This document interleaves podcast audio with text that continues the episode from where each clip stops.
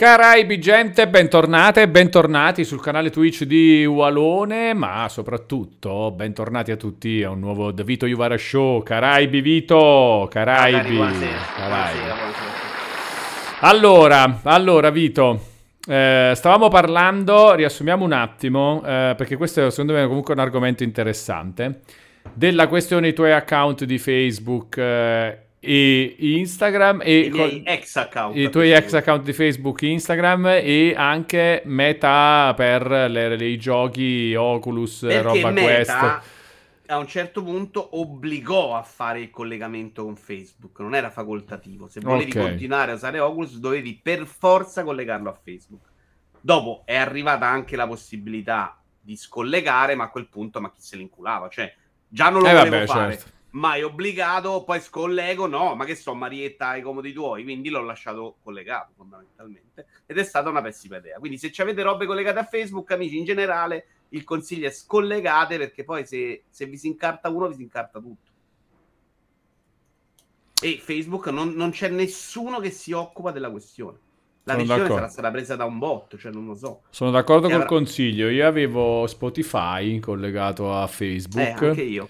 E so- adesso, credo, dopo anni che ci provavo ogni tanto, quando, perché all'inizio magari, sai, tu dici, vabbè, sai, proviamo sta roba Spotify, è stato una vita fa, e poi dopo però Spotify è diventata la mia piattaforma principale per ascolto di musica, sempre più importante per me, l'account di Spotify è uno dei miei più importanti, e ho cercato di scollegare, per, in tanti, ci sono riuscito dopo anni ad avere anche una mail e password per Spotify. All'inizio con Facebook non si poteva mai fare, vedi, anche Berna Lorini dice non sono mai riuscito a scollegare Spotify da Facebook.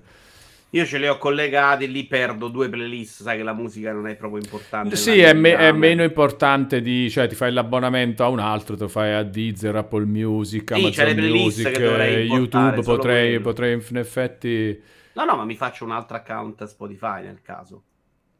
Anche volendo. Cioè, non è un problema, Eh, insomma, a quel punto io rosicherei e direi vaffanculo. Cioè... Ma chissà quante altre robe, perché ultimamente avevo cominciato a prendere l'account Facebook sulle robe che dico, beh, non me ne frega niente. Ma tu usi Spotify Premium, Vito? Capita l'estate quando vado a camminare. Ma ascolti no, no. musica? Mm, di solito ascolto chiacchiere. Ah, i podcast, i podcast. io, molto molto poco musica. Allora, c'è una domanda di Dante Horror Show molto bella che cerca di ipotizzare quali siano le due playlist. No, ce n'è Eh, sono una- belle le due condizioni, però. Una per quando la Lazio vince e una per quando la Lazio perde. Ce n'era una di canzoni politiche, Di canzoni politiche. una di, di Vito Iuvara che Cioè, era proprio il best. Cioè, quasi il Iuvara. più sorprendente della questione Lazio vince e perde. Che a me piacciono un sacco le canzoni politiche. La Ma cosa intendi per canzoni politiche? Tutto, tipo tutto. l'avvelenata di Guccini? Che Quali sono le canzoni No, politiche? no, proprio la roba anche proprio da, da- da treno di comunisti che cantano, soffia il vento alla bufera. cioè Ci sono andato vicino però, Vito. Ci sono andato vicino, sono andato vicino. eh. La locomotiva pure di Guccini.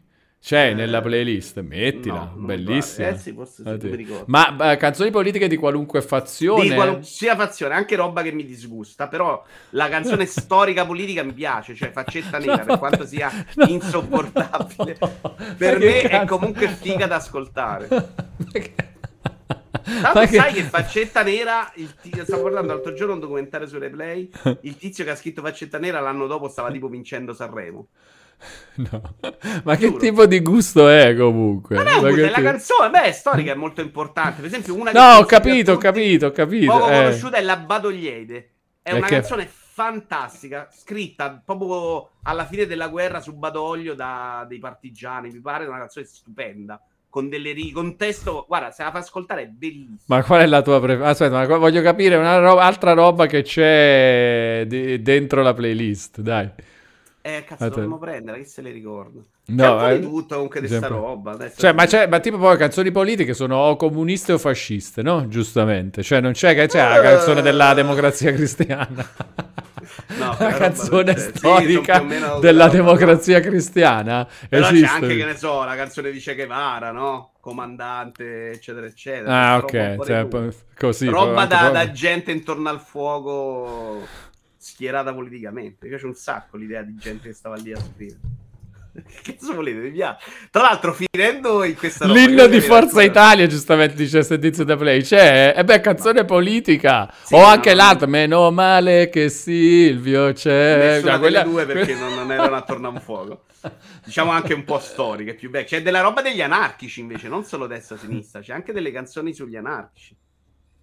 Eh beh, eh beh. E, in mezzo cercando queste canzoni ero finito in un link in cui c'era della roba anticristiana che penso che anche Mottura sarebbe rimasto sconvolto, la metto così. C'era della roba che scrivevano negli anni 40-50 contro il Papa, contro... una roba veramente terrificante, che però secondo me è comunque interessante. È interessante. A te, a te piace questo tipo di umanità. Ma quante volte le ascolti per averne una playlist? Ci chiedono. Fondamentalmente ascolto quella roba là, a me piace un sacco. Ah, quello, cioè proprio, è proprio la Ma tua ascolto musica. quello è l'altra mia preferita, cioè non che ascolto mille cose. Vabbè, comunque dovrebbe... fo- Secondo me lo Fantastico. trovate Allora, c'è Quedex, eh, attenzione, ascoltiamo? Ascoltiamo Quedex. Vai. Primo filtro. Valone, nego di avere fatto richiesta di utilizzare PSVR 2 e se l'ho fatto intendevo nel momento in cui Valve produrrà i driver corretti per PC. Secondo, eh, c'è la settimana della moda, quindi nella settimana della moda non posso porre la mia attenzione a nessuno che non abbia un American Express Black. Ce l'hai un American Express Black Walone? Fammi sapere. Nel caso chiedi a Vito, magari ce l'ha lui. Terzo, per religione non posso andare a casa di un consolaro due volte in una settimana. Si chiama GPUZ, Volone. È un programma semplice, scrivi GPUZ, non serve neanche l'intelligenza artificiale, basta scriverlo in Google e trovi un programma, lo lanci, non va installato, lo devi solo anzippare e lanciare e lui ti dice il modello di scheda video che tu mi riporterai fedelmente. Va bene, Uh, faremo questa cosa di GPU Z. Eh, ma poi il modello di scheda video si sapeva, era la 2070 mi pare. Vabbè, No, gli comunque. serve il modello preciso anche della marca perché deve capire la profondità, Walone, questo Mm, ho capito, ho capito. ho Non capito, può essere capito. buona Vabbè, qualsiasi lo vogliamo fare in diretta? Tu lo usi GPU Z? Eh, capita che debba usarlo in alcuni contesti, ma non lo sto usando adesso. Non Intanto ti leggo le canzoni della playlist. Vai, quella vai. c'è, quella c'è. Allora Mm. abbiamo Fischia il vento, Canto il della. Resistenza, Per i morti di Reggio Emilia. Sono delle robe Cioè, tristissime. per, se proprio- specifica poi per i morti di Reggio Emilia. Si chiama proprio così, si chiama proprio così, questo è il titolo. È il la seconda canzone di Fausto Amodei, famosissimo tra l'altro per queste canzoni. Poi c'è Contessa, poi c'è Faccetta Nera, El Pueblo Unido, Asta Siempre, Comandante Che Guevara, la ballata dell'ex, che non mi ricordo neanche. Senti, ma in percentuale finora mi sembra 80% sinistra, 20% Vabbè sì, destra. perché politicamente io non sono esattamente un fascista, quindi faccio un po' più fatica. Però comunque, cioè, voglio dire, è par condicio proprio, proprio gusto di... No, perché secondo me cioè, storicamente quella canzone ha un'importanza, cioè la gente la cantava e non capiva che cazzo stava cantando, quindi secondo me è comunque importante in una playlist storica. Si parla tanto oggi di cancel culture, quella roba non devi farla sparire perché ti fa schifo. A me fa schifo, però fa parte della storia, fa parte della nostra comunità e andrebbe discussa. Ah, allora, solo... Sì, sì, ci sta, ci sta. Poi c'è Sì, Sacco e Vanzetti, gli anarchici, il disertore. Ah, Sacco e Vanzetti addirittura. Sacco e Vanzetti è bellissimo. È però, cioè, più storica che politica, diciamo pure. Eh, Vabbè, no, sì, infatti politica in un contesto storico, Eh. però molto antico, cioè una roba... È la eh. Marsigliese. O cancellier che tieni la penna in mano. La Guardia Rossa, bella ciao. Ho visto un re. Che secondo me ce l'ha un contesto politico. Di Iannacci e Dario Fo. Canzone del maggio. Eh, se otto ore. Bellissima, se otto ore. Saluteremo il signor padrone. O cara moglie. Che è di uno che, che va in guerra e muore, mi ricordo. L'interrogatorio di Sante Caserio che è quello sul tizio che buttarono di sotto. La Badogliede, che però quella è l'unica che si- secondo me è ascoltabilissima. La Badogliede ve la consiglio perché è una meraviglia. Io l'ho scoperta qualche anno fa, ma è proprio bella. Cioè, una di quelle robe io impazzisco quando l'ascolto perché fa straridere. Ma passa a Guccini anche, Vito. Eh no, qualcosa Che di? Guccini conosco, magari non conosco bene quella, cioè, però qualcosina l'ho, l'avevo frequentato Guccini. Senti, c'è Nikoc che dice: Io non ho dormito a pensare eh, dell'esistenza del passaggio segreto che aggira il Gran Tempesti in Elden Ring citato nel podcast dell'altro giorno. Eh, ti capisco, Nicoc. Pure io quando me ne sono accorto è stata una roba incredibile il fatto di poter arrivare a, nella, nelle paludi di Liurnia senza aver affrontato il dungeon di Gran Tempest. Mamma mia, comunque quanto è bello Elden Ring quando ci penso. Mamma mia, fantastico. Vito, eh, tu vuoi sempre fare quella cosa della versione PC di giocare insieme? Sì, lo dobbiamo sempre fare. Dobbiamo sempre fare. Adesso, eh, mo si è inserito pure un po' PlayStation VR 2. Dai, adesso anche tu da domani, dai, proverai, farai. Oh, ho fatto il. Ma il gioco, quello là del Kayak VR. L'ho provato pure io in questo. Ah, non ti è piaciuto più alla fine? Mm, Come non mai? C'è il gioco. Non gioco. quattro gare Sai qual è la roba scenario. bellissima? L'introduzione, la- cioè la schermata iniziale, che tu sei in quella piscina mentre c'hai i menu Ah, che puoi quella è- scegliere. fai anche il tutorial là. Ma là è fantastico però, cioè là proprio anche spingere la, la paperella, le cose, il pallone, Io onestamente ho provato funziona. a fare un po' le gare, mi è sembrato un po' difficile da manovrare perché non devi solo muovere tanto le braccia, devi muovere anche un sacco il corpo. Io l'ho Mm. provato su un puff per non stare in equilibrio e quindi simulare un po' il kayak.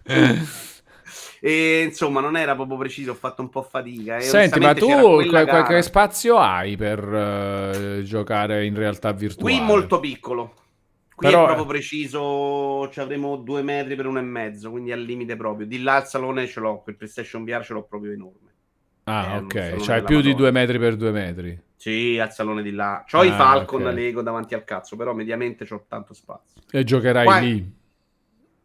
Con PlayStation VR solo di là, sì. Sì, ok. Mentre l'Oculus ce l'ho avuto sempre qui perché era attaccato al PC. E lo spazio era un po' risicato, però tutto sommato grossi problemi non li ho avuti. C'è stato un gioco che ho sofferto un po', sia per il cavo che per lo spazio, che è Mm. Robo Recall. Perché Robo Recall, che era quello di Eric, bellissimo, tra l'altro uno dei più belli, ti fa un sacco girare su te stesso, t'attorcigli, ti trovi sempre fuori posizione, mentre con gli altri giochi non lo fai mai. Eh. Che fasci che era Robo Recall? È sempre uno sparatutto, ma stupendo. Funzionava benissimo, bello graficamente. Facevi delle belle cose, secondo me. Era proprio una figata, cambiavi arma, c'aveva un bello. Ma ti dico anche, però qua c'era bisogno di spazio, tant'è vero che anche con, il- con lo spazio che hai di qua non... eh, Lo spazio un po' un problema perché ti giri tanto e quindi finivi sempre fuori dal centro, ma il problema grosso è qui è stato il cavo, questo col cavo destrozzavi Mm. proprio. proprio per, per il fatto di girarti. Eh, perché ti giri, il cavo ti dà fastidio quando cominci a girarti. Se tu stai dritto, ce l'hai qua, ma che fastidio ti dà? Cioè, è chiaro che è meglio senza, però l'idea di Mazia non è un problema. E poi io sapere dove è il cavo mi, mi dice pure dove sto. Io, sinceramente, pensarmi di là nella stanza di là senza un cavo, Mm. da solo, senza nessuno che gioca vicino a te, che è come gioco io, sarebbe un problema. Perché è un attimo a finire addosso, a sbattere a qualcosa, eh. Cioè, con tutto il il ridicolo, io quando sono dentro non lo vedo, Walone. No, vabbè, c'hai il ridicolo di compare su PlayStation VR 2, dico No, appena fai una roba subito, anzi è fastidiosissimo. Allora, intanto su Oculus lo puoi togliere, ma il io quando sto giocando e sono preso, quel ridicolo non mi ferma.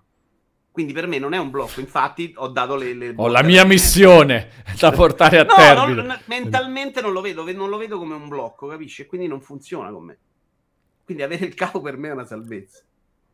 Gioco stupendo questo, devi fare i punteggi, poi è bello arcade, puoi prendere i robot, lanciarli, fai un sacco di roba super figa. Per me È è troppo acerba giochi come tecnologia, dice Tesla Lightning, che attenzione di tecnologia eh, magari se ne dovrebbe intendere visto il nick, e dice meglio se ci fosse una mixed reality, VR e, AR. No, io non sono mai. La sento dire un sacco questa cosa e non ho capito da cosa proviene. Secondo me Tesla l'hai provata poco la VR. Cioè, secondo me una- quando hai provato la VR fatta bene, e quindi dico da Oculus in poi, non PlayStation VR 1, sta sensazione non ce l'hai.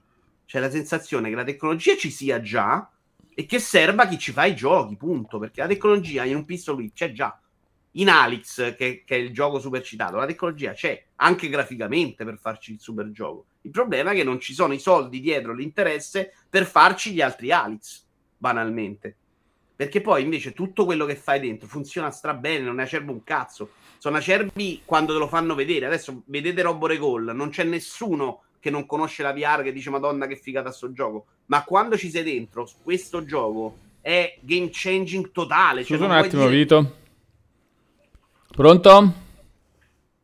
Pronto? No, ma che delusione comunque. Questi qua delle, delle robe pubblicitarie. E adesso basta, non parlano più le persone, sempre voci registrate.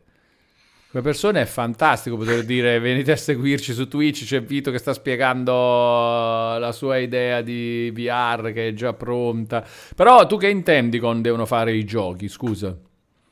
Cioè i giochi per forza tipo Alex. Io invece voglio tanti giochi come Beat Saber, secondo me è... No, no. Per me quello è il top. Io sono d'accordo che quella mm. sia la roba migliore. Però è chiaro che per portare dentro gente serve anche la grafica. Cioè, Artica One funziona esattamente come un pistol whip. Cioè, tu stai fermo dietro a dei ripari e ti muovi a flash, diciamo, ti sposti da una parte all'altra.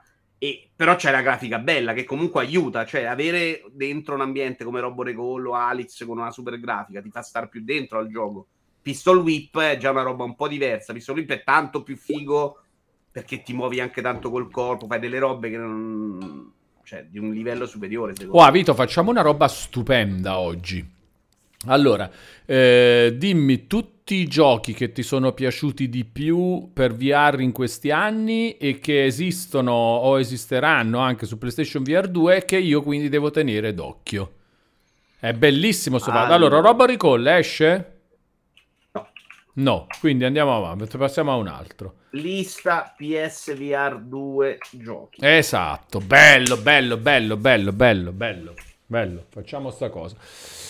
Eh, avete visto il video di Alessandro Redaelli su VR Italia, dice Vince 1, di una poetica fuori dal comune, proprio quello nuovo? Un video nuovo di oggi? No, io non l'ho visto ancora. Quello buonanotte PSVR, lo, l'ho, in, l'ho intravisto apparire nella mia home. È quello? Buonanotte perché? Aspetta, vediamo, andiamo a vedere. VR Italia. Buonanotte PSVR, buongiorno PSVR 2, di due ore fa, questo qua. No, ma andate a vedere. 3 minuti e 52. Vabbè, ce lo possiamo pure vedere. Ce lo vediamo?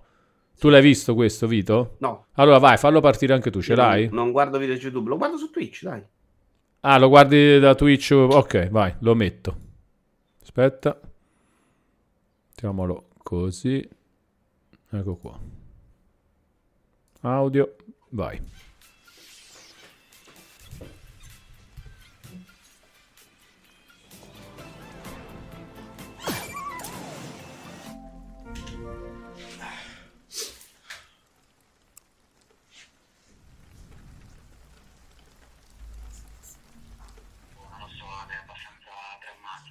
a casa non riuscivo nemmeno,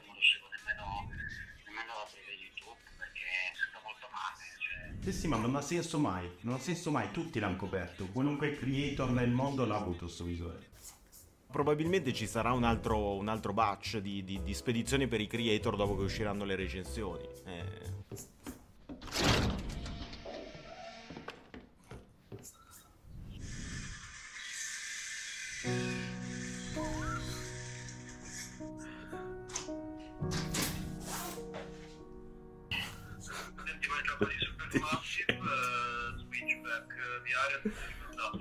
Sì, sì, sì, è stato rimandato di un mesetto e eh, non di tanto.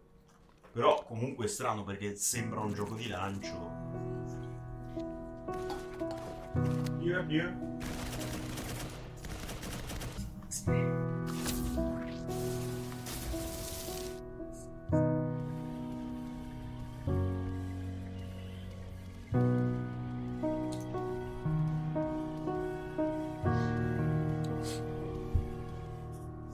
Sì, non so perché ho preso queste edizioni fisiche così, perché volevo qualcosa da collezione prima di staccare PlayStation VR 1. Livello esagerato comunque video.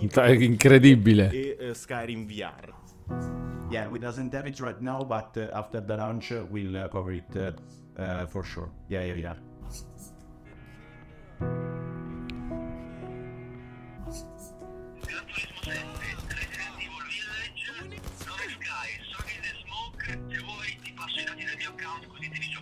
No, ma in realtà i publisher ci hanno mandato tutto.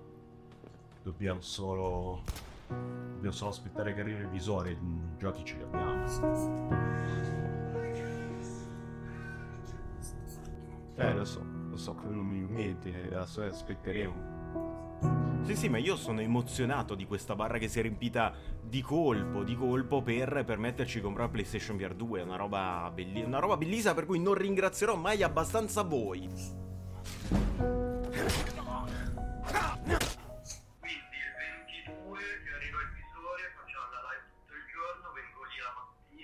Esatto, secondo me alle 9 iniziamo la live, poi aspettiamo il corriere, spacchettiamo, proviamo robe. Cazzo se non arriva. Jay Shodan contro, contro la chat di Amazon.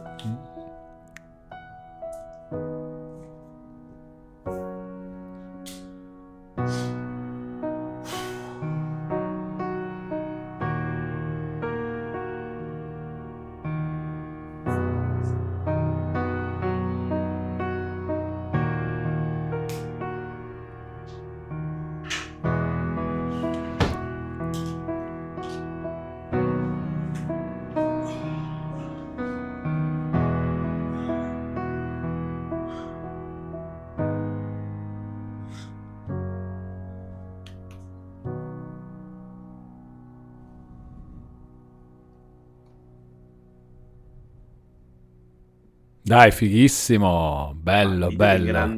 Mamma mia, fantastico. Sì, sì, super proprio. Ah, bellissimo. Sì, sì, poi, cioè, ovviamente tutti adesso a pensare, pensa se non arriva il corriere.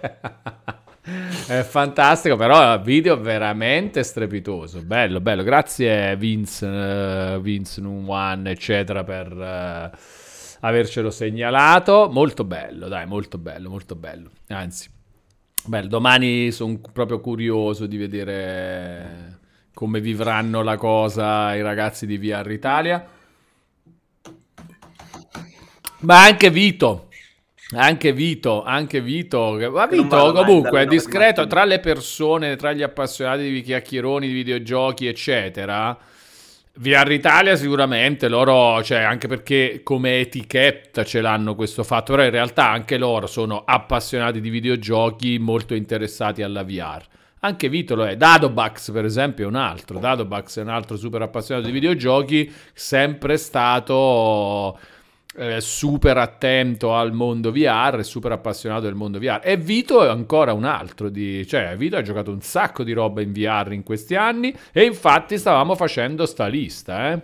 Tranne gli ultimi perché sai che la roba su Rift non usciva più perché Meta mi ha voluto male. Però vabbè, vediamo un attimino di vedere questa riva. Infatti After the Fall non l'ho giocato. After the Fall 2 non lo conosco. Cities VR lo conosco e sinceramente dicono tutti che sia ottimo. È proprio Cities fatto in VR. Cities è il Sin City, quello bello degli ultimi anni, super famoso, che ha venduto benissimo, che è considerato meglio di Sin City, dell'ultimo Sin City. Eh, però io onestamente non è una roba che giocherei. Però dicono che funziona bene, hanno fatto un buon lavoro per portarlo in VR. Cosmonius Psyche non lo conosco, Demeo no, poi abbiamo Gran Turismo 7 che è uno dei motivi per cui alla fine... Ah sì certo, Gran Turismo 7, Gran Turismo 7 in VR. Io là, playsit, volante, caschetto, oggi è uscito Digital Foundry che ha detto che è una roba fuori di testa, no, you know, easy eh, un po' lì mi ha un po' spinto. Eh. È vero che su PC ci sono dei giochi di auto della Madonna in VR, sono usciti, cominciano a uscire belli senza un grosso downgrade, Formula 1 VR è una delle esperienze più belle degli ultimi anni Uh, anche Automobilista 2 zero problemi di, di, di, motion sickness si guidava bene bellissimo da vedere tutto bello. Gran Turismo mi invoglia mi proprio voglia anche perché credo che oggi stavo vedendo un video loro fanno anche la parte sai che Gran Turismo è proprio diventato una roba di amore per le auto? Quindi quella parte in cui ti guardi l'auto dall'interno a inviare è fuori di testa secondo me se è bello così graficamente. De Meo non lo conosco non ho detto no eh solo detto che non lo conosco io. Poi magari adesso il titolo non mi dice niente. Poi abbiamo Hello Neighbor che non ho mai giocato neanche non in VR. Neanche non in VR. Horizon Call of the Mountain, l'hai giocato? Quello, beh, sì. ho preso il bundle con quello dentro. Sì, sì, quello, Most... quello che ti aspetti da quello? Mi aspetto che sia bello da vedere e poi abbiano fatto quella è bellissimo da vedere. alla The Climb. Esatto. The Climb a me era piaciuto un sacco. Poi è uscito The Climb 2 che invece non è uscito per il test. Altrimenti avrei comprato pure Ma che c'è anche un trailer con Ozzy Osbourne che gioca. Sì, è uscito. Non mi ricordo se ieri o oggi. Eh sì, 20 ore fa. Che è meno bello del video di VR Italia. È meno bello del, del, video di Ale, sicuramente, sì. Ma di brutto, cazzo. E The Climb per dire mi era piaciuto. Quindi a me sta cosa dello scalare non dispiace. Cioè, Ma non ti stanchi, Vito? Ti ammazzavi con The eh, Climb. Okay. The Climb, peraltro, mi c'ha male anche le spalle. Io so- soffro le spalle un sacco. E quindi questa roba qua per me è proprio terribile, però lì lo fai poche ore per volta. Però l'avrei comprato The Climb 2, cioè avrei comprato il gioco che fa solo quello io. Ho comprato il primo, mi è piaciuto, avrei comprato anche solo il secondo. Gli mancava, sai cosa, The Climb? Che era comunque bello graficamente perché era Crytek, però non, quando stavi appeso non c'avevi questa sensazione di essere appeso nel vuoto, madonna che c'ho sotto, che un po' t'aspetti. Io ho comprato una volta per VR anche un giochino molto scemo che era un... dovevi mettere, avevo messo anche una palanca di legno dentro casa perché praticamente eri sospeso nel vuoto, andavi in punta su questa palanca con l'equilibrio là, col caschetto, il vuoto sotto, te morivi di paura. Cioè era figa quella roba. Adesso non mi ricordo il titolo, faceva solo quello quel gioco, eh? faceva solo tu sospeso nel vuoto. Era una roba bella. In The Climb, questa sensazione di essere sospeso nel vuoto non ce l'avevi mai per scelte grafiche. Da giocare era molto impegnativo. Credo che Horizon non sia impegnativo quel modo, non me lo immagino impegnativo. No, non è impegnativo eh, a livello di sbatterti fisicamente o impegnativo come gioco, difficoltà di gioco? No, anche di sbatterti fisicamente. Ora, cioè, The Climb, tu dovevi solo spostare le mani, tu dovevi spostare le mani, dopo un po' perdeva la presa, dovevi flashare così perché altrimenti il guanto perdeva il grip e riattaccarti. Poi dovevi fare così. Poi do... no, veramente... no, no, sta roba non c'è. A parte che poi anche in, in, Horizon Call of the Mountain ci sono innanzitutto due modalità per spostarti. Una è muovendo le braccia così per simulare la corsetta, la camminata, e l'altra è con gli analogici dei controller. cioè, normale proprio. Ah, step o anche, o anche, ah, normale. anche normale. Tu puoi fare tipo il movimento normale, in genere la roba consigliata come moderatamente... Mm, eh, come dire, come più safe per non farti girare la testa, motion sickness, eccetera, e ti muovi con l'analogico liscio, non a step, con l'analogico di sinistra, e invece con l'analogico di destra, che è lo spostamento della testa, quello lo fai a step. Perché è là è che ti che... gira di più la testa. Tu, come, tu normalmente come giochi quando, quando, c'è da decidere queste cose? Spesso all'inizio parto sempre a step. È la mm. roba meno faticosa, zero impatto, non me la rischio. Perché poi quando stai male con la VR stai male. Eh? Cioè, mm. Un paio di robe me le ha mandate Andrea Materna, sono stato veramente male. Poi dovevo fare la recensione, quindi ero spinto a volerli finire per sì. tempo, quella cosa, ho cercato di rimanerci dentro, ma uno era una sorta di di navicella la wipeout che girava a 360 gradi, a un certo punto volevo proprio morire, cioè stavo dentro questa roba fuori controllo. Anche sai cosa ho provato? C'era un'applicazione che era un trailer dello spazio a gravità zero. A un certo punto, per qualche motivo, sto coso comincia a girare all'infinito. Non riesco a uscire. Ti giuro, se non mi tolgo il caschetto, ci lascio le penne. Quindi a volte è impegnativo. Però hanno trovato dei diversi strumenti rispetto già ai primi anni in cui l'ho usato io. Eh. Per dire, i giochi di auto era impossibile, stavo malissimo con tutti, adesso no. Assetto mm. corsa pure c'è in VR, tra l'altro. Le roba con dei master era tutta in VR. Comunque, questo mi aspetto che sia fighissimo da vedere e che me lo vendano. Cioè, ho grandi aspettative. Vo- il visore lo prendo per quello, fondamentalmente, buono, non per il giocare visto clip. Poi Gran Turismo mi viene voglia, però l'idea era quella dall'inizio. Cioè, era proprio Horizon Call of the Mountain. Cioè, ha, è, è, la cosa che ti ha attratto e ti ha anche un po' spinto verso il day one.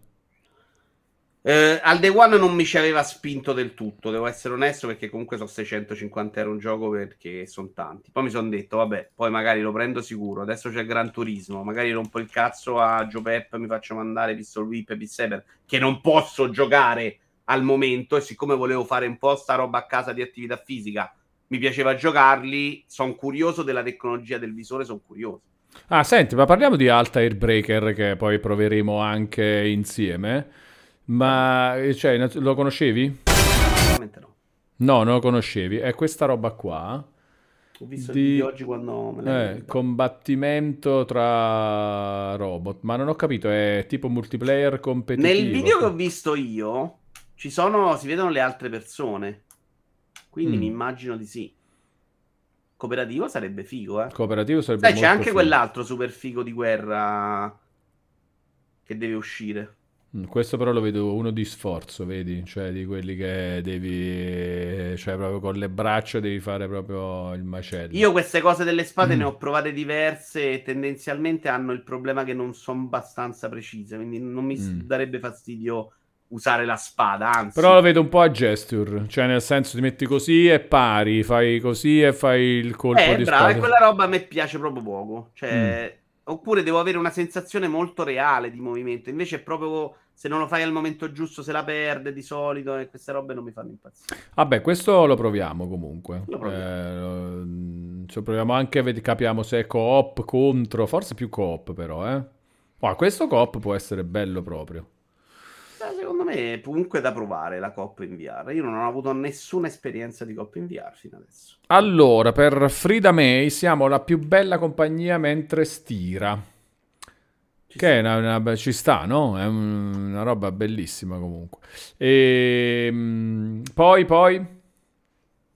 Ah, torniamo alla lista, chiedo scusa. No, no, no, tranquillo. Anche... Eh, Moss e Moss Book 2. Ah, sì, allora, sì, questo... Moss il primo l'ho giocato.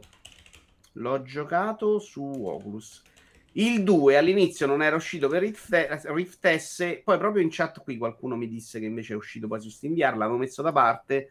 A me il primo non ha fatto impazzire. È carinissimo il personaggio e la VR funziona molto bene quando vedi un personaggio in terza persona piccolino nel diorama. Però il gioco a livello di puzzle 8, il primo era banalotto mm. combattimento scemotto e secondo me non era neanche poi così bello nella rappresentazione dei diorami.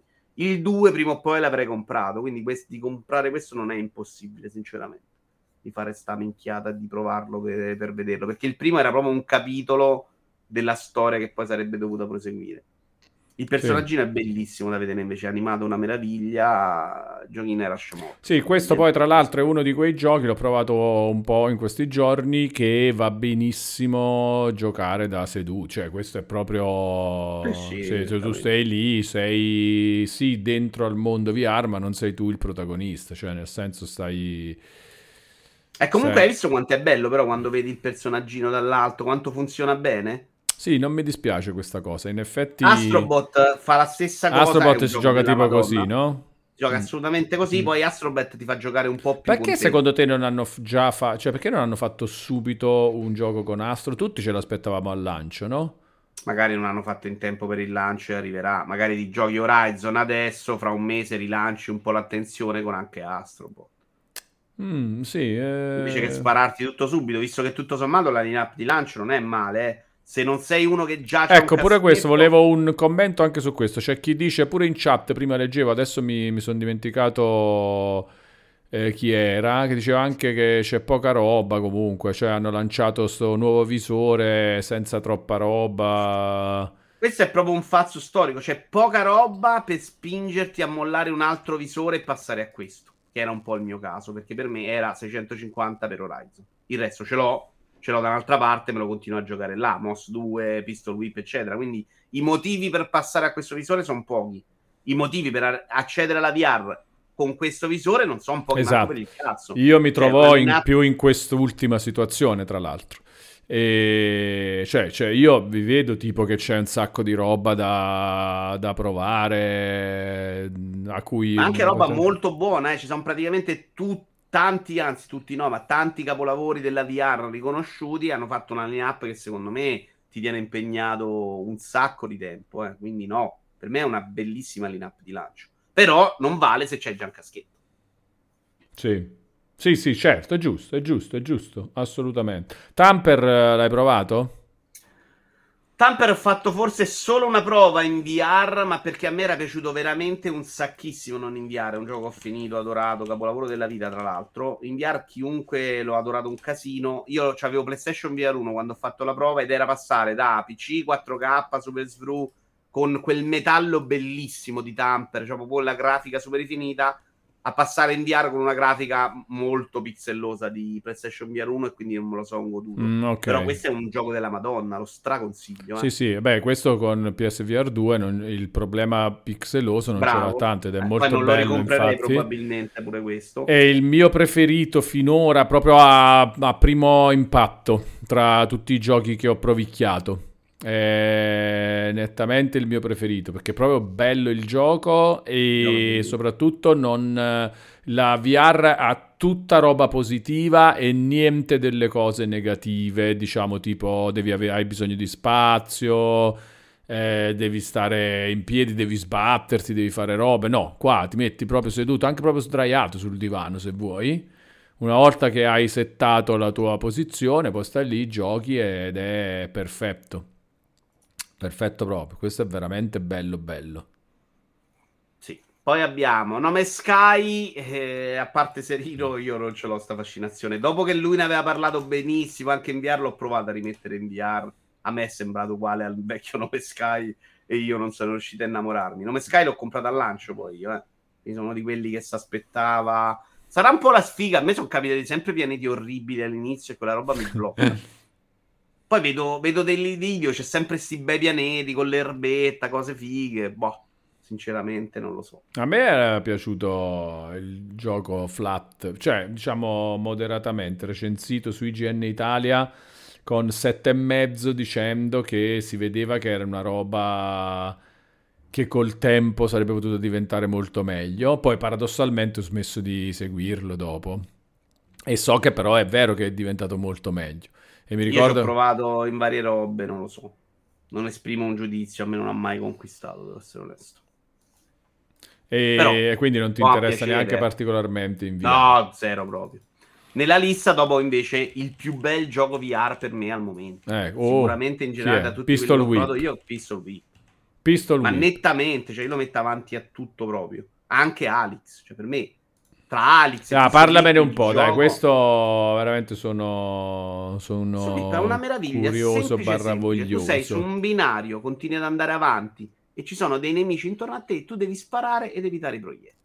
C'è anche da farlo a ritmo musicale per fare più punti, però io questa roba del musicale onestamente l'ho presa sempre abbastanza poco. Tra l'altro devo giocare anche ancora una campagna. Io no, però secondo me sto trailer non aiuta. Io voglio, voglio vedere il gameplay. Pistol Whip gameplay. Vedere un po' di È gameplay. anche bello da vedere perché il suo essere essenziale è gradevole, ma la, da, questo non lo puoi vendere. Secondo me lo devi far provare. Il, il gioco che faccio provare io ai miei amici quando vengono e vogliono provare VR è sempre Pistol Whip. Mm. Perché non c'è uno che esce da pistolino. Questo movimento dice... è automatico, cioè, no? Cioè, sì, tu, sì, tu sei su un binario non scuola, puoi fermarlo e basta, stai, si va, no. si va avanti. Tu ti puoi solo girare. Si va e devi anche imparare dove arrivano i nemici, devi capire anche il tempo, sparare. Proprio spara tutto su binari. Sì, sì, assolutamente, ma col corpo, vedi questo, devi evitare le colonne, devi evitare i proiettili. E evitare significa alzarti, abbassarti. Eh sì, eh sì. Quindi in piedi muoverti. questo? Più che abbassarsi, sì, io l'ho giocato sempre in piedi. E devi muoverti tanto. Secondo te ce l'ha la modalità seduto? No, secondo... non ce l'ha mai avuto prima, non so se ce l'ha adesso. Mm. Però la parte figa è proprio muoverci, cioè proprio essere dentro Matrix. Cioè, quando sì. la prima volta schivi il proiettile e lo vedi, no? C'è quella proprio cosa da rallenti, tu lo vedi che ti passa qua, sei proprio dentro Matrix, cioè è proprio il sogno nostro, di, sempre da amanti dei videogiochi arrivi fino alla fine del suo corridoio e finisce il livello. Tendenzialmente vanno in progressione, c'è cioè il ritmo, ti dà più punti. C'era pure una meccanica, quello dello scudo, che adesso non mi ricordo come funzionava, perché mi sembra che potevi subire danno, poi se colpisci tot nemici lo puoi risubire, capito? Se no puoi subirlo solo due volte. Se nel frattempo invece spari un tot di nemici, riacquisti la difesa, perché è tanto che non lo gioco, sinceramente. Infatti, c'è una campagna in più che è uscita negli anni che io ancora non avevo giocato bello da vedere, secondo me, quando sei dentro eh, ti diverti e basta, proprio una figata. Poi la, la, la, mira è molto aiutata, quindi non è una roba di sparare preciso, e quindi tu ti senti proprio Dio dentro, perché come spari là li prendi fondamentalmente. Questa roba funziona molto bene, perché fai, delle, fai dei numeri allucinanti. Poi eh, non è un gioco, questo è un gioco che io considero di fitness fondamentalmente, cioè quando dico voglio faticare, penso a giocare a Pistol Week No, vabbè, questo devo provare il movimento di gambe, eccetera, è stupendo. Questo, questo, grazie a Dio, me l'ha mandato Giuseppe. No, no, questo sicuramente da provare. Vabbè, dimmene no, un altro stupendo. bello come questo. Uh, no, questo è il più bello in assoluto. Bello dello stesso livello di direi sempre Beat Saber, che però non vedo nella lista. Ce l'avevo nella mia testa Beat Saber che usciva per PlayStation VR 2. Vediamo. L'ho anche chiesto io. Beat Saber PSVR 2. Non lo vedo. Mm, infatti. E che cazzo non hanno fatto uscire Beat Saber? Siamo impazziti. C'è per PlayStation VR 1. Sì, certo. Beh, è uno di quelli che ha venduto di più in assoluto. Non al lancio, uscirà ma non al lancio, ci dicono. Grazie ah, ragazzi. annunciato. Ma non al lancio. Ah, senza specificare. I giochi di lancio sono questi qua, tra l'altro qua li prendiamo da un articolo. Eh, cazzo, ero, ero, convinto di Bissaper, porca miseria. Vabbè, e dopo che ci abbiamo Puzzling, Puzzling Place, non lo conosco. Resident Evil Village, onestamente, eh beh, un eh, po' beh. di voglia eh. di provarlo in VR. No, io un perché... sacco. No, a me il gioco ha fatto cagare, però no. Resident Evil 7 mi era piaciuto un sacco la prima parte in VR e quindi magari anche la prima parte di questo in VR potrebbe funzionare in un modo diverso. È vero che qua, non stando nella casa, era molto più narrativo il 7, questo è più action da subito. Non so come potrebbe funzionare. Però magari... Beh, questo qua, però, però pure ce l'ha le parti poi, tipo Resident Evil 7. Uh, eh, meno, secondo me. Il 7, te lo ricordi, all'inizio era proprio sei seduto al tavolo, quello parla, sei dentro una casa stretta. Tu qui la prima parte stai nel villaggio, devi muoverti. Poi c'è la parte che vai dentro la casa, però... No, no, no, sì, sì, qua div- inizia diversamente, sì. E, e beh, quindi, eh, cioè, qual era la cosa che ti dava fastidio del 7? No, no, il 7 è la seconda parte, non mi è piaciuta, la prima mi è piaciuto un casino. Mm. Cioè, Anche in VR. Morto di paura mm. e l'ho adorato. E l'8 però l'ho già giocato. Come ti muovevi? Schifo. Sempre a scatti in Resident Evil 7? Sì, e lì era un po' una tortura perché PlayStation VR 1 con quella risoluzione comunque eh, sì. era problematico. Quindi un po' ho faticato di motion sickness. Soprattutto la fase che ti abitui, poi tutto sommato riuscivi ad andare avanti, però era problematico un po'. Io, secondo me, Village può essere veramente bello perché c'ha un misto di quel tipo di paura ogni tanto, però anche tanta giocattolosità. Poi, cioè, questo è divertente anche proprio tipo sparare, fare. Non lo so, il 7 a me la parte di sparare non era piaciuta un granché, però sì, potrebbe essere carino. Onestamente non mi va di ricomprarlo, e eh, questo si attacca No, ma mica devi... Ah, perché tu non ce l'hai su PlayStation, in questo no, senso, capito? capito. assolutamente. Capito. E quindi non glielo dico. Però stavo vedendo oggi, si trova una trentina di euro, ma vediamo. Non mi va di spenderci nemmeno 30 euro. Rez Infinite, non l'ho mai provato a inviare, anche se ce l'avevo da qualche parte su PC, perché non sono un grande fan di Rez in generale. Però chi l'ha giocato lo considera proprio il manifesto della VR. Cioè, un amico che lo definiva il manifesto della VR. Eh, eh, questo secondo me è come Tamper. Non l'ho provato neanch'io, però questo penso di volerlo provare. Perché questo qua, secondo me, come Tamper, te lo giochi da seduto tranquillamente e godi del suo essere super psichete- psichedelico, bellissimo. Sì, cioè, Manifesto della VR, secondo me, a livello estetico già in questo eh, senso. sì, eh, forse perché dentro comunque sei proprio coinvolto in un modo sì. diverso, no? Anche quando la VR funziona benissimo con giochi che già conosci, è un segnale che, che non è vero che è una tecnologia grezza, che non serve a niente, che vuol dire che alcune cose sono un sacco meglio. Con tutte le discussioni che abbiamo sempre fatto sui limiti della VR, c'è chi non sopporta il caschetto, c'è chi dà fastidio uh, l'appannamento, chi dà fastidio gli occhiali, il cavo, quello che vuoi, però se dentro è una figata è una figata, questo si deve dire, non si deve sempre far finta che fa cagare meglio la, la realtà aumentata, perché la realtà aumentata è una gimmick, secondo me non c'è niente di super eccezionale, la VR quando funziona cambia completamente le regole del gioco.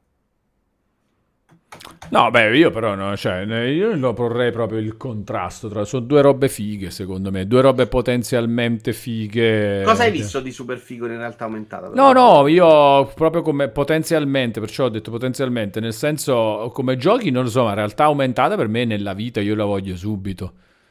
Cioè io voglio il fatto di riconoscere gli oggetti, le cose, i dati mentre stai guardando i fatti, eh sì, cioè questa è una roba fighissima. Giochi, sono d'accordo con te. No, no, come giochi, non, a dire la verità, proprio niente. Mario Kart era bellissimo, Mario Kart quello con uh, in realtà aumentata era una figata. E che facevi?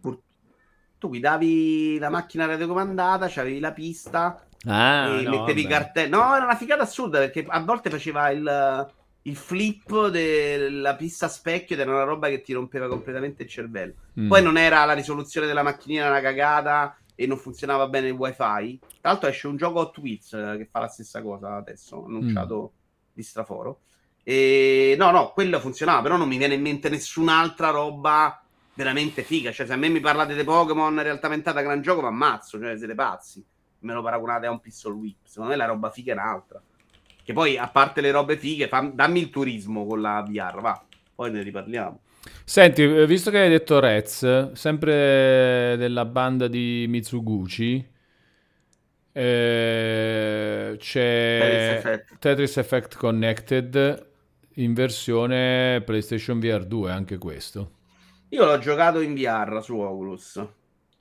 Eh, come abbiamo detto più volte, non ci sono morto dentro. A me piace un sacco Tetris e questo è un bel Tetris dentro ed è piaciuta la messa in scena dietro di sottofondo che è figa, molto bella visivamente. Però ero proprio, ma attendevo una roba alla Luminous. Cioè, la mia speranza è che facesse proprio una bella roba che mischiasse le due robe. E secondo me questo gioco non lo fa mai. Fa una roba bella di contorno, fa un bel Tetris e basta. Cioè, io quando giocavo a Tetris, giocavo a Tetris, vedevo, rara, vedevo anche proprio di sfuggita quello che si muoveva dietro. E ho fatto, per esempio, la prima run, l'ho finito, ho fatto tutta la run completa. Eh, e quando vedo dietro, vedo dietro. Cioè, non, non, non mi è sembrata una roba che si sforzasse di unire queste due meccaniche. Quindi, che ti devo dire? Una grande esperienza, è carino, sì. C'ha dei bellissimi temi del Tetris, ok? Il Tetris si gioca pure, però non fa una roba, secondo me, alla Luminous, che era quello che mi aspetterei da un gioco del genere. È Tetris. Mm. Questo parlando proprio del gioco in sé, al di là della questione VR, comunque. Il gioco in sé io l'ho provato in VR, in VR è fighissimo quello che vedi, per carità di Dio, cioè tutto quello che si muove è incredibile, visivo, psichedelico, quello che vuoi, però secondo me non ha una vera meccanica da PlayStation VR, da, da VR in generale. Sono due cosine che funzionano messe insieme. Allora, Just Inks dice che ti deve contraddire sulla realtà aumentata, dice secondo me la, anche la realtà aumentata ha un potenziale incredibile, forse non l'abbiamo ancora vista al massimo, però ad esempio già Google Maps che inquadri con la fotocamera un monumento che ti dice tutto è incredibile. Poi se pensiamo unicamente a Pokémon Go come esponente di questa tecnologia è ovvio che un po' non ci credi, ma secondo me può fare tantissimo. Però Just Inks, anche quello che dici tu è quello che dicevo io, non contrasta quello che dicevi, cioè nel senso Vito dice, ma a livello di giochi e di gameplay, la realtà, anche secondo me alla fine, la, la VR è più... Cioè, il potenziale ludico della VR è più netto. La realtà aumentata, secondo me, nella roba, eh, nella roba, io sono d'accordo con quello che dice Just però non roba. contrasta quello che dice Vito e nella roba, il fatto di, di, di spiegarti le cose, mamma mia, ma quello è un sogno di vita però, non di gaming, è un sogno di vita incredibile, forse uno dei più belli da avere oggi. Poi abbiamo Song in the Smoke. Song in the Smoke. Ne hanno parlato i ragazzi di VR Italia, me lo sono messo in wishlist su Steam prima di decidere PlayStation VR 2, è un gioco molto bello graficamente è un survival, però pare molto molto impegnativo e quindi non ho fatto il passo perché un po' mi fa paura da quel punto di vista. Però sembra abbastanza figo. Quello mm. successivo invece è un gioco. Stai vedendo vedere Song in the Smoke? Sì, Song in the Smoke, proprio la recensione di VR no. Italia. Vedi, Lo diceva un'altra volta che era difficile parecchio. C'è una roba anche che devi farmare, devi costruire. È proprio un survival. Mm se non mi avessero detto impegnativo, probabilmente già l'avrei preso per, uh, per Oculus. Mai più su Oculus Store. Malefici. No, sai cosa che sto leggendo adesso che mi ero scordato? Che io non ho potuto giocare su Rift S. È Star Wars Tales from the Galaxy Edge. E questo ho voglia di giocarlo. Tendenzialmente non l'ho potuto giocare perché per Rift S non è uscito, è uscito solo su Meta, su Quest. Eh, l'altra saga di Star Wars, tre capitoli, aveva delle robe molto fighe di Star Wars. Non funzionava sempre, è la serie precedente, non questo. Però aveva delle robe fighissime. Cioè, quando c'era una fase in cui muovevi la spada laser per evitare i colpi, che era proprio bellissimo. C'erano delle belle robe quando monti nel Falcon. Cioè, aveva un sacco di potenziale quella serie. E questo ne ho sentito parlare da Tommaso De Benetti nell'ultimo Rincast. Ha detto che è carino, si è divertito, ci sta sta come line-up, non è poca roba. Questo è uno considerato dei top anche per importanza su Oculus. Eh. Tra l'altro, qui credo che Oculus ci mettesse proprio i soldi, roba loro. Grazie Shuren che ha rinnovato l'abbonamento con Prime per un totale di 7 mesi dicendo finalmente becco una live. Eccoci qua, hai beccato la migliore caro Shuren della settimana, il De Vito Juvara Show, martedì dopo pranzo sempre. Grande Shuren, grazie per il supporto, un abbraccio digitale. Vito, voglio fare una brevissima classifica della line-up così sulla diciamo classifica di aspettative per te o anche se già li conosci dici vabbè questo anche per tipo che ne so eh, eh, quelli che già conosci e che non rigiocherai neanche, però misto di aspettative e, e robe che conosci già. Line up di PlayStation VR 2, classifichina. Non Oppure... ho capito la domanda. Facciamola, la tua classifica no. di misto di aspettative e vabbè, questo lo conosco quindi per forza alto. Allora, primo posto, guarda, ti metto Horizon Call of the Mountain. Tra, proprio per aspettativa assai. Ed è quello a cui sto giocando io e comunque è bello. Dice, questo qua tech tu perché cosa te lo aspetti tanto? Perché tecnicamente ti deve stupire sì. il fatto VR eccetera? Beh, sì, assolutamente. Posso tranquillamente farti sognare su questa roba qua è bellissimo, cioè stare lì dentro è veramente bellissimo tecnicamente. Mi sembra che abbiano Lui... lavorato anche un sacco sulla verticalità, cioè nel darti quella sensazione di essere piccolo rispetto a cose giganti. Che è una roba che sì. non mi riesce sempre alla VR. Sembrerebbe scontatissima, ma invece questa sensazione di essere confronta roba guarda ce l'hai sia quando sei sulle montagne a scalare guardi giù per esempio là proprio ah, anche eh. senso di vertigine potente. Tra l'altro Bello. prova a fare questa roba.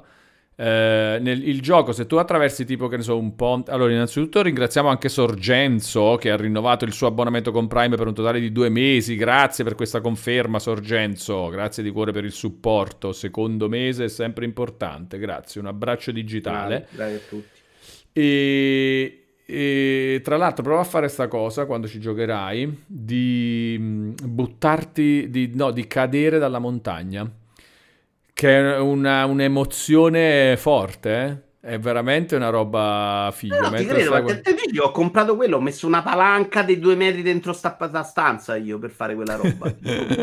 cioè, se di legno, eh, cioè messa qua per terra con gli amici per, in punta per vedere sta roba. E quando sì. cadevi te morì, cioè sì, sì, sì, sì. Però il gioco non ti, non ti, fa buttare giù tutte le volte che vuoi. Tipo se stai passando ah. su un ponte, eh, anche su un asse di legno sospesa nel vuoto sotto, così non ti fa buttare giù. Ma mentre stai scalando, sì, perché là è, è tipo il game over, no? Che se sbagli cadi. E guarda che è bellissimo.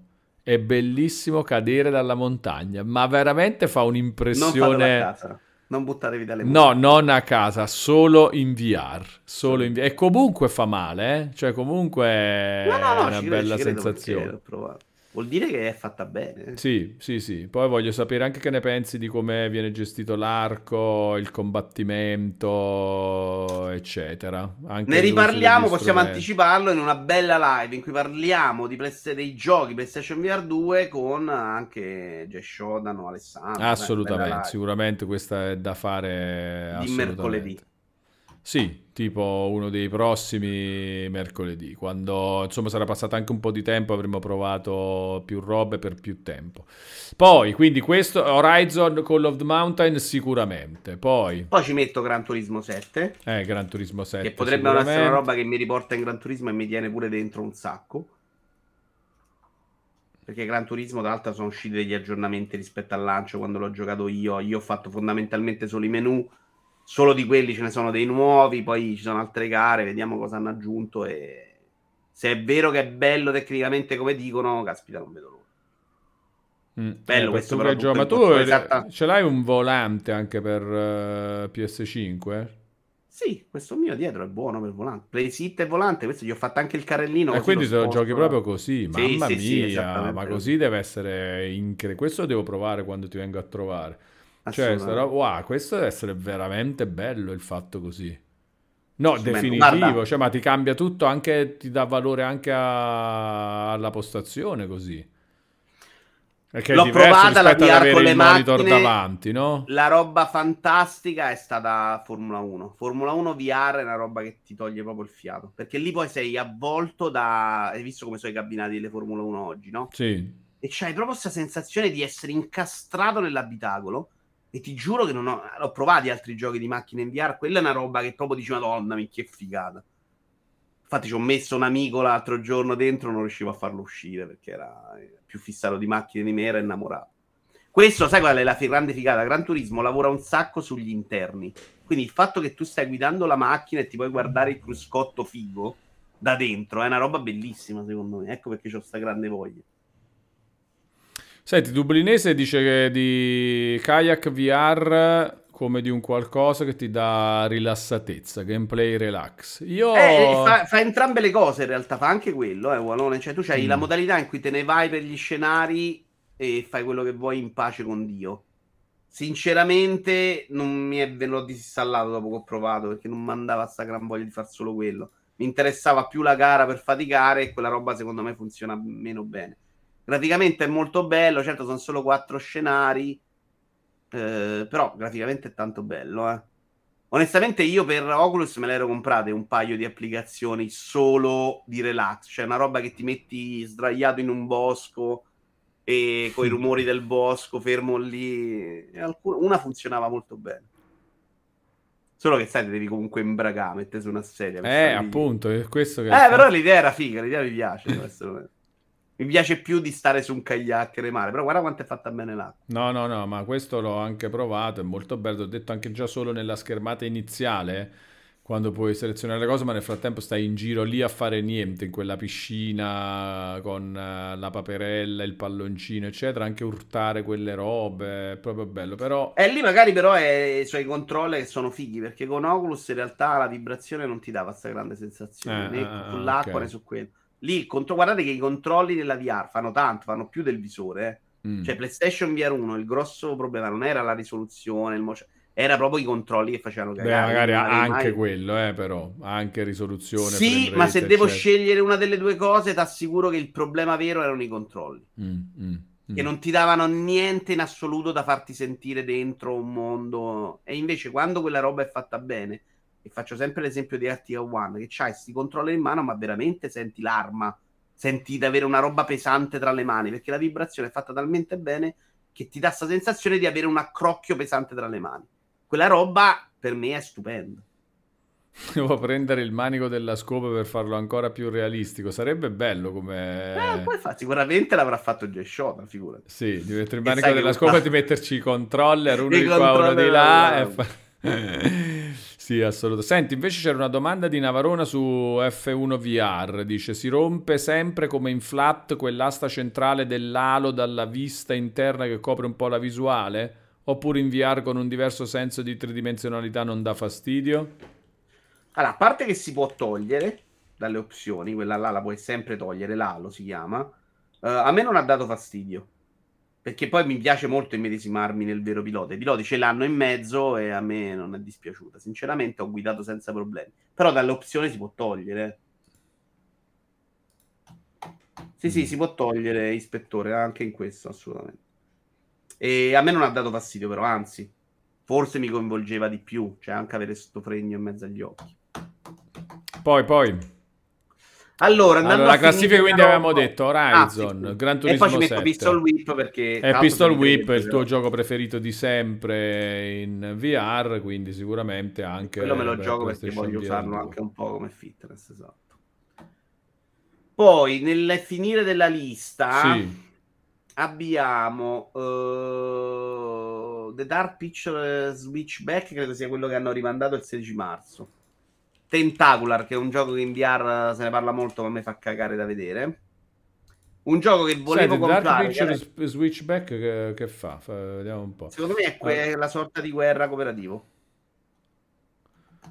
Ah, senti, ma Rush of Blood Mm. Ah, Era... no, è quello, hai ragione. ah, no, sul di... carrello. No, questo, questo, è fantastico. Questo allora è fantastico. Fantastico. Sì, è, è fantastico per un motivo. La questione carrello. Qua, il fatto di stare sul carrello è la soluzione, secondo me, per questo periodo di giochi VR. Questo è bellissimo. Il primo non era così bello, sinceramente. Il primo eh... l'ho giocato per PlayStation VR 1. Il primo era... l'ho provato pure io.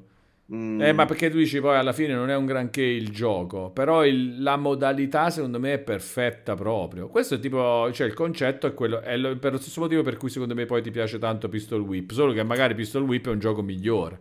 No, Pistol Whip ti devi anche muovere un sacco col corpo. Ah, ok. Aggiunge Qua proprio una roba in più. Qua stai sparando fermo e diventa proprio un gioco flat.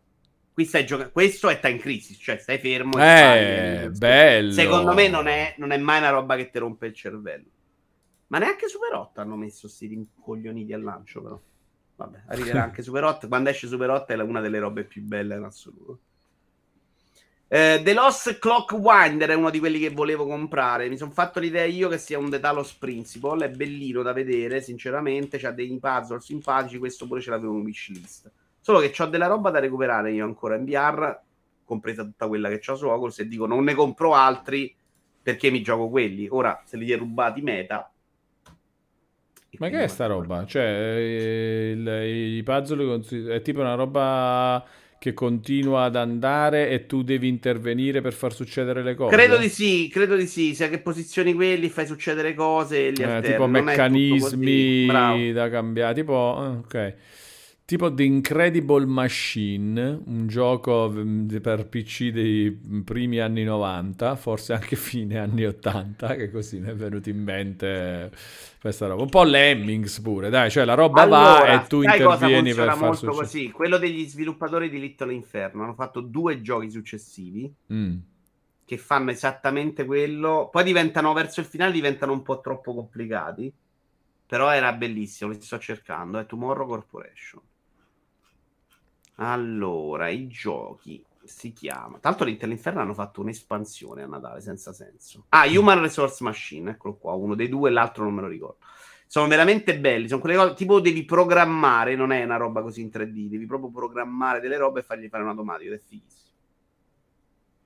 No, comunque Questo è vero, ce n'è di roba, Vito, eh. No, è no, vero. no. Secondo me per essere il lancio esce la Madonna, e eh. poi sono tanti giochi annunciati. Per dire, poi c'è The Light Brigade che non conosco. Altro gioco molto importante è The Walking Dead Sentence Sinner Chapter 2 Retribution. Io il primo, devo dire, l'ho mollato molto presto. È un gioco vero per VR. Cioè, a me piacciono più le esperienze VR che quella roba da flat riadattata. Però questo è stato super considerato. Poi a me non piaceva la fisicità del primo. Cioè, la senza quando dovevi colpire proprio i zombie qua, queste ti arrivano le orde addosso, devi far piano, c'è tutti i menu fatti nel vestito. Però quando usavi sta armi, armi addosso ai zombie, secondo me non c'avevi questa sensazione di fisicità importante. Secondo me quello è tanto proprio per, per la mia, il mio piacere. Mm. Gioco super importante questo, però, è eh, anche graficamente considerato tantissimo. E questo è il seguito, fondamentalmente. No, no, è questo pure effettivamente interessante. Eh. C'è un sacco di roba un bot. Tra l'altro, alcuni non li stiamo citando perché non li conosco io, eh. Cioè, poi c'è Tausman, non conosco, Zerit della City e Zombie Led VR che non conosco. Vito, da Vediamo quanto tempo usi eh, robe VR? Quale, quando, quando è che, qual è stato il... PlayStation VR 1. Da PlayStation Simone VR Marchi mi ha invitato a casa sua, mi ha fatto provare Batman, mm. mi è venuta voglia di provarlo, ma l'avevo pure mezza mollato. Cioè, PlayStation VR 1 mi aveva fatto dire, vabbè, carino, basta così. Poi mm. un amico mi porta qua a casa l'Oculus, lo provo e lì il cervello è, si è rotto perché era troppo meglio anche la risoluzione, la grafica, che a me, per me è importante, lo sapete. Eh no, vabbè, e ma poi lì, VR è importante veramente, secondo me. Lì mi sono innamorato e, e lì era, l'Oculus era stronzo perché era, cioè, dovevi mettere i sensori, dovevi appenderli al muro, cioè aveva un cavo in più forse anche tre porte USB voleva, cioè veramente una roba noiosetta, perché ogni sensore prendeva una porta USB 3.0, quindi era noioso, però era troppo più figo. Poi sono usciti questi giochi qua e mi è esploso il cervello.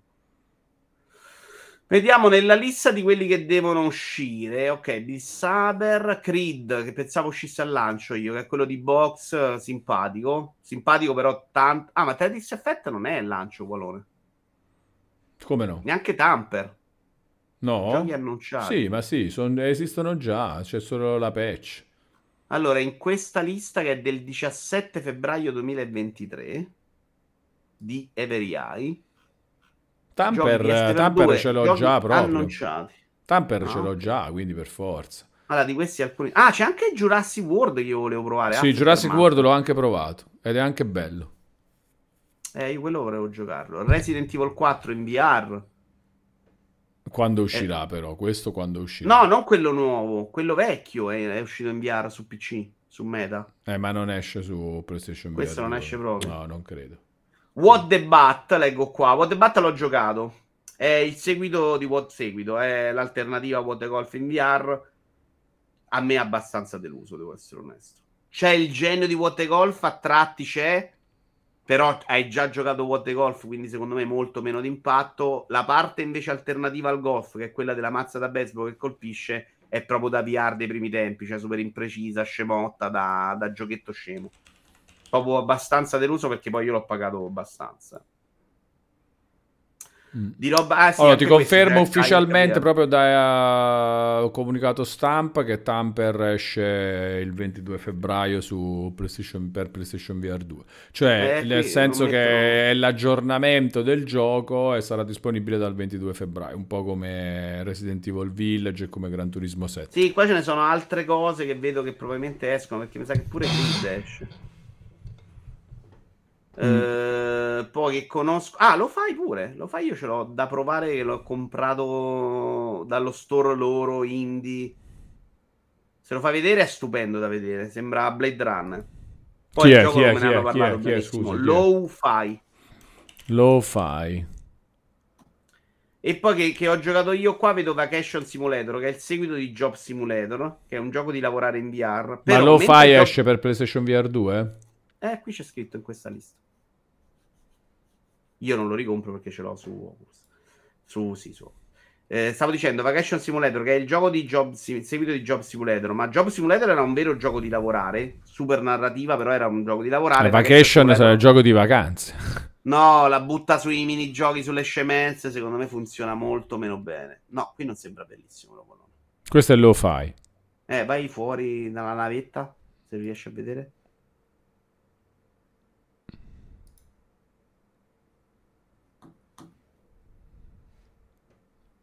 Qua? Eh no, c'è proprio dentro la nave che è figo. Ah, dentro la nave. Ah, perché qua invece... Pure qua è molto Blade Runner, però. Sì, sì, sì, no, in generale ah, tema... poi il gioco me l'hanno un po' criticato. Mm. Bello, però. Però sembra bello.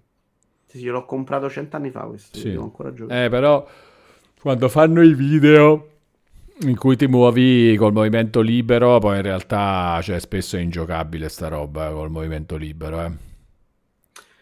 Tu hai giocato Ma qualcosa dipende... tan, per tanto tempo col movimento libero in VR? Non mi pare proprio. Eh. Ma tipo che so, anche Skyrim per dire, no? No, mai provato. Mm. No, io se posso evito i problemi, quindi di solito prendo sempre eh, appunto. step. Sono, sono meno belli da vedere, ma sono sicuramente meno faticosi.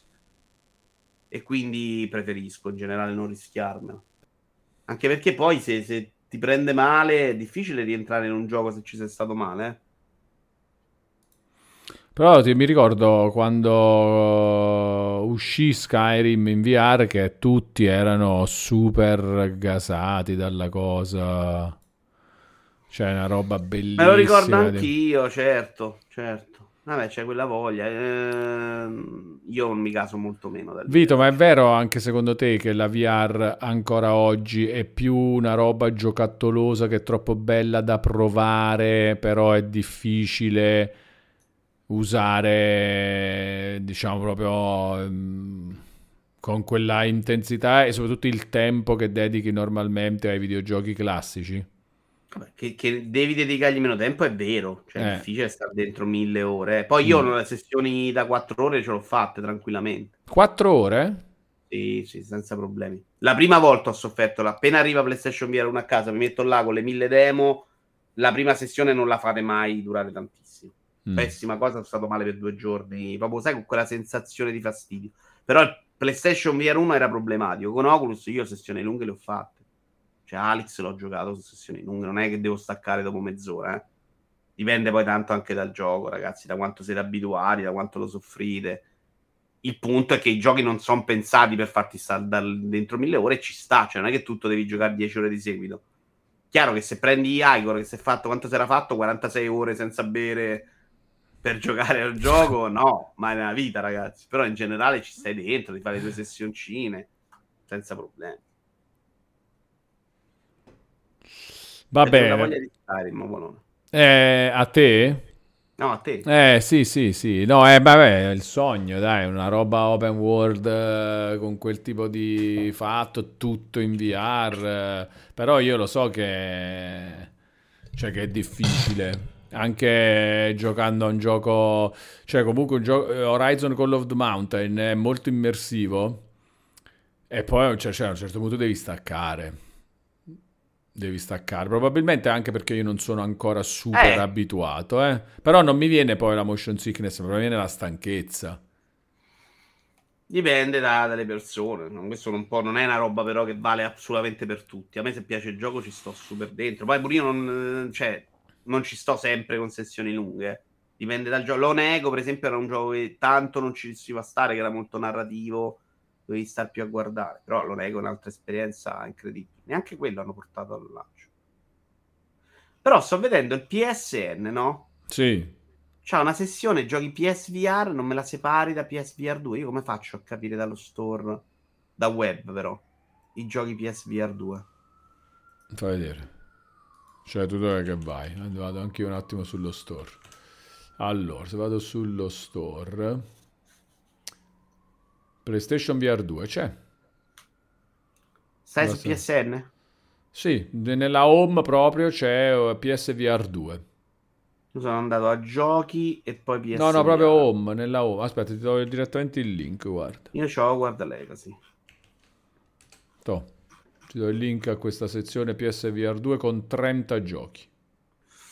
30, oh, 30 giochi al lancio sono tanti. To, li facciamo vedere anche qua. Eccoli qua, 30 giochi. Se ci siamo persi qualcosa. Allora, c'è Horizon Call of the Mountain, Kayak VR Mirage, Moss Libro 2, Star Wars Tales from the Galaxy's Edge, Switchback, uh, The Dark Pictures, Switch, Switchback Rimandato VR. The, Walk, uh, the, Walking Dead Saints and Sinner, Light Brigade, forse non abbiamo detto. Sì, l'abbiamo detto. The Light non Brigade. conosco. No, non Light conosco. Brigade non lo conosci. Hello Neighbor l'abbiamo detto. Dimio L'abbiamo detto. È famoso, è famoso ma non lo conosco. Cities VR, ne abbiamo parlato. Cosmonius High, l'abbiamo detto, abbiamo nominato? No, forse sì, ma non... Lo conosci? Tentacular. Niente. Tentacular è famoso, è molto famoso. A me lo guardo, mi fa cagare, però sì. ah, Townsman VR. Questo ce l'ho e non l'ho ancora provato. Townsman VR, sai, lo sai com'è? No, lo sto no. guardando e c'è un motivo se non lo so. Before Your Eyes. Non conosco. Firewall Ultra. Ok, questo mi sa che è lo sparatutto, quello cooperativo figo. Mm. Jurassic World Aftermath Collection, questo è quello che dicevamo, l'ho provato, è pure bellino. Eh, questo caspita, io lo volevo giocare, non, non c'era su Rift S. Quindi io, sai che ho da spendere anche dei soldi perché questo voglio comprare voglio comprare Star Wars e già Moss sono già tre, uniti a Gran Turismo, Horizon e Pistol Whip che mi ha mandato Moderna, comunque ce n'ho da giocare per mm. PlayStation VR. I prezzi sono in linea con quelli PC, chiede Franzi Colli. Ma... Ah, ma Jurassic World anche qua dice annunciati, però non mi esce. Allora, PC Moss, Libro, Moss Libro 2 costa 24,29 perché è scontato eh, però sono tutti e due Moss, eh. Moss credo ci sia anche il primo. Eh, qua dice Moss no, Libro 2, poi sono varie edizioni, c'è anche il bundle ah, col Io ho il bundle col primo, però se uno vuole ah, comprare solo il 2 costa 24,29. Quanto costerà su PC? Andiamo a vedere su Steam. Steam Moss... Uno dei preferiti, se vuoi saperlo. Sì, quanto costa? Devo aprire i preferiti. Lista allora. dei desideri. Moss Book 2 28,99 direi che sono in linea i prezzi. Il libro costa 20, e qua costa 26,99 su mh, mm, PS5 con lo sconto a 24,29 se hai il um, se sei abbonato a PlayStation Plus. Quindi costa meno su PS5. Vediamone un altro, dai. Data Così per la patch PS2 c'è per Pistol Whip che vuol dire Dublese? Tipo... Perché visto Whip, se ce l'hai già, lo portano su PlayStation VR 2? Vediamo The Dark Pictures Switchback Non sono VR. sicurissimo di questa cosa. Io aspetto tantissimo Ghostbuster, dice Vendani. Non esiste non- non proprio. so. The Dark Pictures Switchback VR non esiste proprio su Steam. No, se vuoi fare un confronto c'è sicuramente Kayak e Kayak. c'è The Lost Clock Winder, là, quella roba. là. Vediamo Kayak VR. Kayak VR 22,29 su Switch e su PS5 Su Steam. 20,39. Scontato per PlayStation Plus da 23,99. Quindi siamo lì, dai. Cioè, addirittura si riesce a comprare a meno anche su PS5. Eh, non è male sta roba. Ti ricordi, Vito, un giorno quando c'era sta la roba, eh, PC, paghi di più per farti il PC, ma co- spendi molto meno nei giochi? Non è più vera per niente sta cosa. Eh, tu stai guardando solo gli store ufficiali, su PC qualche alternativa ce l'hai Ah, ancora per, per- per quelle alternative, ho capito. Beh, Oh, però allora su console no, c'hai War gli Legacy non l'ho abbonamenti. pagato 80 Allora, su io. console allora c'hai gli abbonamenti, Eh, dai, ce l'hai vabbè, pure bene o il PC, quello male. che c'è sul console. Ah, il uh, Game Pass, Pass sì. c'è. Sì, sì, sì, è vero, è vero. Il Game Pass Qualcosina sui giochi ancora risparmio, buono, fidati. Però, Poi non Qua- è mai vero perché prima una volta non li scontavano mai quelli console. Non scendevano di prezzo, Sì, allora sì. aveva senso. invece Quelli PC adesso- invece scendevano esattamente come quelli console oggi, quindi dopo sei mesi lo prendevi a metà prezzo, anche se vuoi uscire le chiavi. Sì, sì, sì, i famosi console- saldi di Steam, che infatti Esatto. è un po' scemata sta roba, no? Ah, completamente. Eh, perché io mi ricordo anni- negli anni scorsi, una decina d'anni fa ancora, oh, i saldi di Steam, come farò a resistere? A parte che non ho mai capita sta cosa, no? Ma, dicevo, ma come, come farai a resistere? Resisti e va, fregatene e basta. Cioè, un sacco di gente che comprava robe solo perché scontate. Eh, però guarda, vero, io non sono stato uno di quelli perché io i giochi li compravo, quindi nei saldi c'era Ah, spesso cioè, meno roba per me. peggio ancora, esatto. Bellissimo. Beh, Però guarda che i saldi di Steam non erano quelli di oggi, era una pazzia, eh. C'erano Ah, i era giochi tipo- tu tre giorni dopo lo trovavi a 40, lì lo trovavi a 8. Sì, sì, sì. Quindi Eh, però dire, buttavi ok. questi 8 e poi magari non lo Eh, giocavi però comunque mai. C'ho una mezza voglia di giocarlo, meglio che lo prendo oggi a 8 piuttosto che domani a 40. E quindi qualcuno finiva sotto perché erano pazzi veri, c'erano saldi incredibili. Il senso c'era, da sicuro che era un momento di panico vero. Infatti si Mm. bloccava Steam. Ma allora, Adesso- allora, eh, mi aiuti a interpretare l'utilità, l'opportunità del messaggio di Gabriele 86 ri- nella logica di quello che stiamo dicendo. Cioè, lui dice, beh, wow, a te li regalano grazie al C. Ma, cioè, ma cosa Gabri, c'è? ha ragione Cioè, Gabri. ma- Perché ma- avete rotto le scatole a voi che mandano tutto gratis che non, non Ma cosa mondo. c'entra con Voi la roba che stiamo dicendo? Il confronto tra i prezzi PlayStation e Steam, eccetera, facendo il confronto tra i prezzi e andando a guardare i prezzi, Scrivi una capito? canzone Gabri, la metto nella tua playlist. Cioè, capisci la roba? secondo te, veramente, questa roba qua so. di un- una persona come Gabriel 86 con cui a volte ci Che facciamo anche, anche bene. e, e e non solo ma anche con cui ci facciamo anche dei ragionamenti no però vedi come eh, viene facile la, la roba del commento mh, che non c'entra niente con la Tossico. cosa e sì, boh, boh, tossico non, non- cioè non ci tange tantissimo è più la roba proprio ma perché Mm, cioè dire una roba che non c'entra rispetto allora, al resto del perché non ragionamento. c'entra? Spieghiamo a Gabri perché non c'entra però Wallone, perché se no uno vuole attaccare Gabri e però Gabri lo- il punto esclamativo non ci va lo spazio. Quello è molto importante per quello sei molto criticato. Se tu stessi dicendo sto gioco tutto sommato è un bel prezzo, non costa tanto, Eh. lui potrebbe dire vaffanculo, ma che ne sai tu perché non l'hai pagato. Eh, ma noi stiamo dicendo questo. Ce l'ha. What e Bat, se l'hai preso gratis, secondo me lo trovi carino, se l'hai pagato 25 come me, anzi, Ho capito, ma noi non stiamo dicendo eh, questa so, roba. Sto però. spiegando a Gabri dove è l'errore, non a Eh. tu, tu Sì. questa roba l'hai superata nella vita. Sto spiegando a Gabri dov'è l'errore di fondo. Cioè, non ti sta dicendo quello, ti sta dicendo è una Guarda, tra Steam e PlayStation, cosa, anzi, esatto. proprio parlando proprio di prezzi al- dal di fuori del- della cosa, no? Cioè, proprio... Gabri, però non era quello il punto. È chiaro che non sta valutando il valore e il prezzo, sta Eh, dicendo vedi? che costano Eh, le quindi, eh, vedi, Ah. mo come la mettiamo? Eh, allora... Ti abbiamo spiegato. Eh, abbiamo spiegato e quando vedi che non capisce come la metti, però vedi che, che, che un po' Ma ti fa... eh. perché arriva in Eh. ritardo Twitch, Mm, adesso capisce. Vabbè, Pacione, ringraziamo Pacione. Va, che ci fa il ride. Grazie Pacione, Grazie, grazie. Pacione. Portaci un po' di belle pizze, Pacione. Grazie, grazie, grazie. Oh, non parlare di pizza, non sto mangiando da un botto.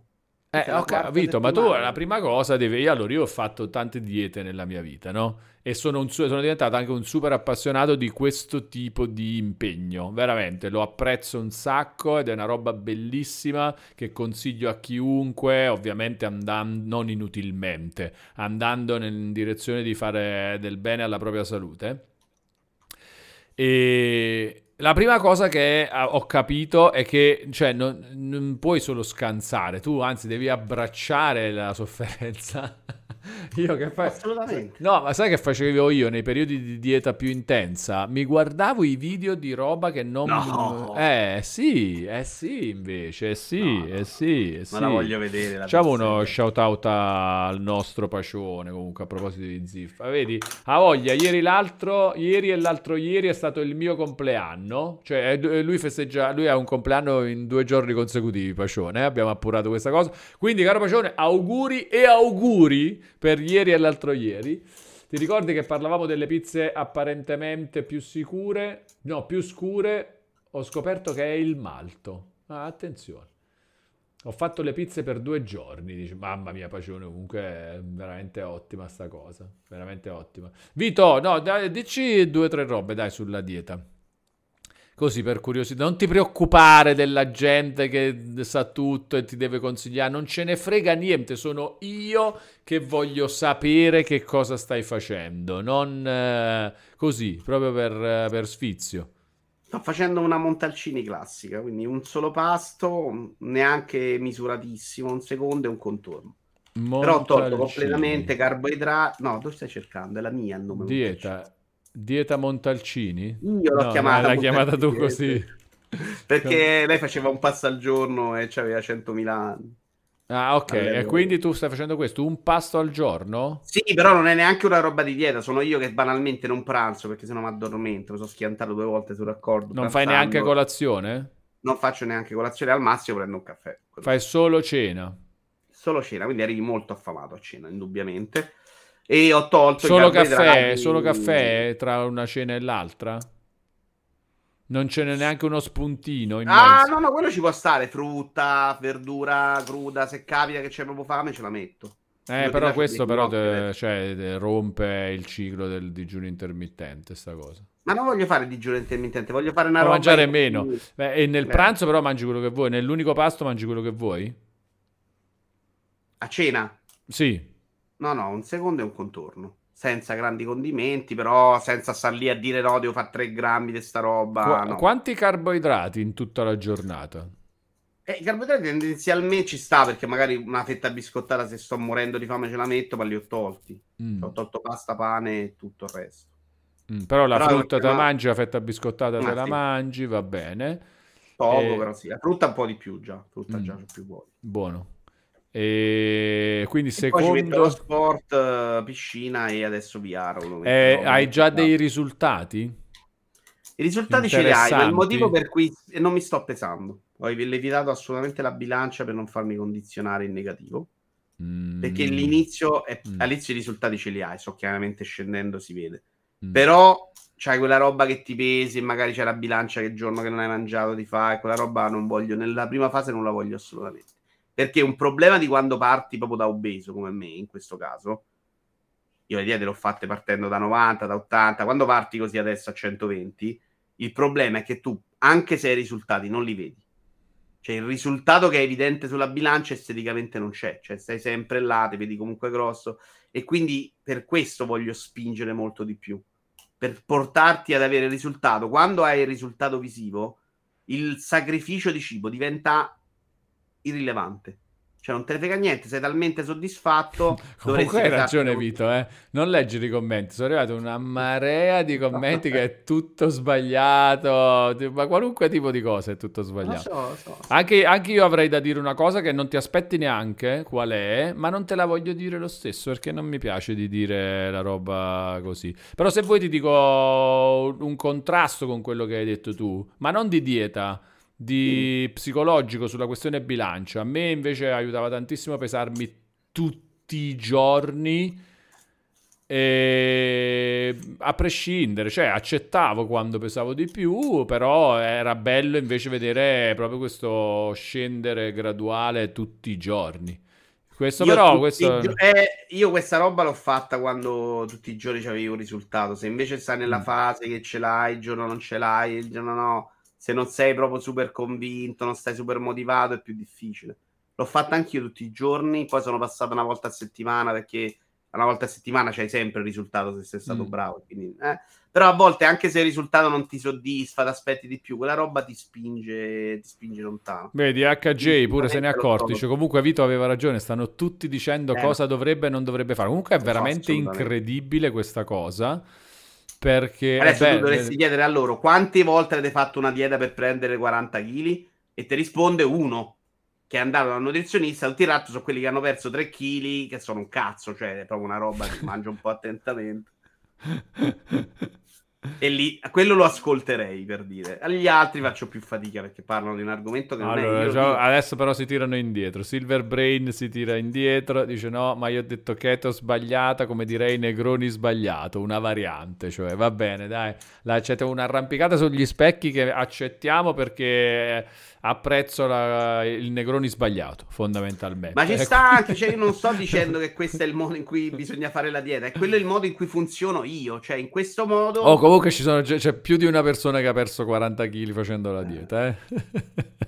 Arius e eh, Sidrago che dice ho perso 40 kg ho fatto come te praticamente. Attenzione! Solo che facevo due pasti invece di uno. Però attenzione attenzione! Ma io il pasto lo tolgo per c'è uno che l'ha fatto e ti sta dando anche ragione Vito. Ci i due passi dando... tolgo perché il pranzo lo odio proprio. Se io devo andare a lavorare dopo pranzo sto male quindi preferisco evitare. Il problema è che non sto dicendo questo è il modo giusto, assolutamente. Sono abbastanza sicuro che sia sbagliato, però questo modo come funziona?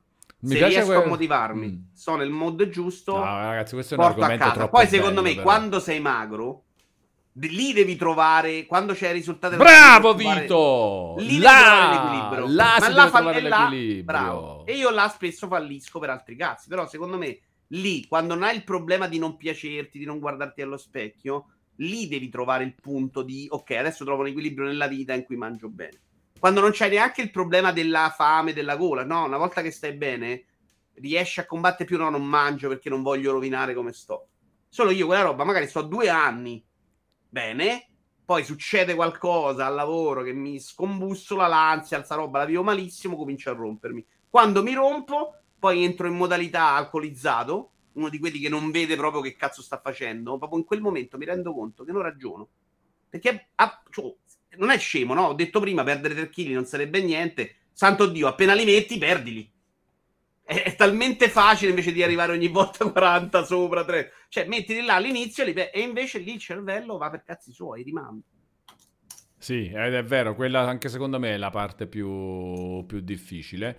E Pacione che diceva? Io evito di pesarmi perché ottengo molto spesso subito i risultati, ma poi mi areno. I primi 30 kg si perdono eh certo. facile, il problema è il dopo. Io tendo poi a prenderlo come una sfida contro me stesso. Ma Pacione parla come se lo facessi tipo ogni anno, sto fatto. Cioè, questa cosa di... così facili non sono. Eh, I primi 10 sì, forse. I primi 30 col caso, a 30 già si arena, ma perché è normale, il fisico poi si, si adatta, no? Cioè, se no altrimenti nei campi di concentramento sarebbero morti tutti, no? Qualcuno alla fine si adatta e, e, ha bisogno di un po' di meno probabilmente. È chiaro che se tu al corpo improvvisamente gli dai un sacco di meno, non, non ne ha bisogno, cioè banalmente accetta che tu che mangi di meno. Che se faccia bene o male questa cosa non lo so. Io, onestamente io come te trovo un sacco di piacere invece. Cioè stai incredibilmente subito bene senza carboidrati. Eh, il gusto del cibo lo ritrovi clamoroso perché adesso io vado a mangiare una galletta di riso ed è tipo la roba più buona del mondo te la gusti, ricominci a mangiare sì. piano, trovi un piacere per certe cose che perdi quando invece mangi in modo sistematico in quella roba. E sto proprio sta pulizia, secondo me, fa anche benino. Poi sono loro d'accordo. in chat sono quasi tutti convinti che sei matta, eh, però io ho parlato con gli idoli, ci sono andati per vent'anni, ci vado da quando ho 12 anni che mi andavo al dietolo che ti diceva. E c'erano una volta, per esempio, quello che si dice oggi è completamente in opposizione a quello che si diceva vent'anni fa. Vent'anni fa la dieta era devi morire, sacrificio, roba che non ti piace, verdure crude, sacrificato. Oggi si tende a fare una roba assolutamente più bilanciata, più verso le tue esigenze. Si è capito che il sacrificio mortale non, non va verso tutti. Io funziono solo col sacrificio mortale. Anche perché la fame, che è il problema grosso iniziale, beh, ma stiamo parlando di diete oggi, è, è rilevante. Cioè, la, la, fame, il problema fame ce l'hai dieci giorni. Quando poi l'hai costretta a sta roba, la fame non è più un problema. Lì diventa vedo il gelato, voglio mangiare gelato, voglio la pizza, voglio mangiare la pizza o non voglio farlo. Cioè non è più un problema di fisico che ha bisogno di mangiarla. Mentre quando sei grasso così ce l'hai proprio, cioè ti alzi a tutte le ore che c'hai fame e vuoi mangiare. Tolto quel problema, è chiaramente più facile per me, è un modo proprio per facilitare il progresso, non il contrario, il processo, non il contrario. Movimento fisico ce l'ho messo. Io ho messo nuoto adesso perché se vai a fare qualsiasi altra cosa ti ammazzi. Stasera ho un appuntamento con mio cugino Selo per fare invece un allenamento da 20 minuti di YouTube, che è una roba che un po' ti ammazza. Adesso vediamo come va. E in più ci volevo mettere la VR. La prima settimana sono andato una, a nuoto una volta, la seconda due, la terza tre. La settimana volevo andare quattro. Siamo a martedì, ancora non ci sono andato, però c'ho ancora tempo e piscina più lo sport ovviamente devi farlo lo sport perché poi la parte di cibo si, il fisico si abitua e non perdi più niente. Quindi lo sport ce lo devi mettere per forza per bruciare cose. Però c'è un però. Quando metti lo sport riporti il bisogno del fisico della fame. Quindi devi anche gestirti secondo me perché se ti ammazzi di sport c'è più fame quindi devi mangiare di più. Se mangi di più e come me poi c'è un problema a trovare quell'equilibrio diventa un rimettersi la difficoltà di base io preferirei fare solo quelle in cui non fai sport e non mangi, perché quello lo riesco a gestire. Quando invece ci metti tanto sport, la fatica ti porta a voler più mangiare. Il fisico c'è proprio più bisogno, più fame. Lì devi essere bravo a dire mangio solo questo in più, che non è facilissimo secondo me se sei un tossico. Beh, eh, ci sono quelle robe un po' eh, safe, secondo me, che puoi mangiare semplicemente un po' più della roba che non è troppo negativa. Cioè, come eh... quantità, puoi aumentare le quantità, però della, della roba tranquilla. Devi gestirti, non è facile poi trovare questo equilibrio. Eh? Cioè, partiamo sempre da uno che se ci è arrivato a 120 kg un problema ce l'ha. A me pare evidente, no? E lì devi trovare però una gestione. Bello però sto fatto. A me piace già solo l'intenzione di darsi da fare in questo Anche senso. parlarne, raccontarla sta cosa ti aiuta perché ti sei messo ah, in gioco, se fra tre minuti l'hai mandata a puttane la figura da scemo. Ah, vo- sono assolutamente d'accordo. Ma non tanto, no, ma anche proprio parlarne per uh, motivarsi, per uh, aumentare l'hype verso l'obiettivo e non... Uh, il pensiero verso, vabbè, ma alla fine che me ne frega, è meglio, meglio fare quello che capita. Eh, sì. bravo, l'ultima volta l'ho fatta su YouTube, sai? Mimo Kilos VR. E ero dimagrito là. Se guardi ci sono tutti i progressi, mesi per mesi, sono i video in cui dico cose, la gente impazzisce perché dici delle cose. No, perché dici no, non fai così, non devi fare così. devi fare così, è sbagliato, è tutto giusto. E però quella mm. volta, mettendomi in gioco così, ce l'avevo fatta.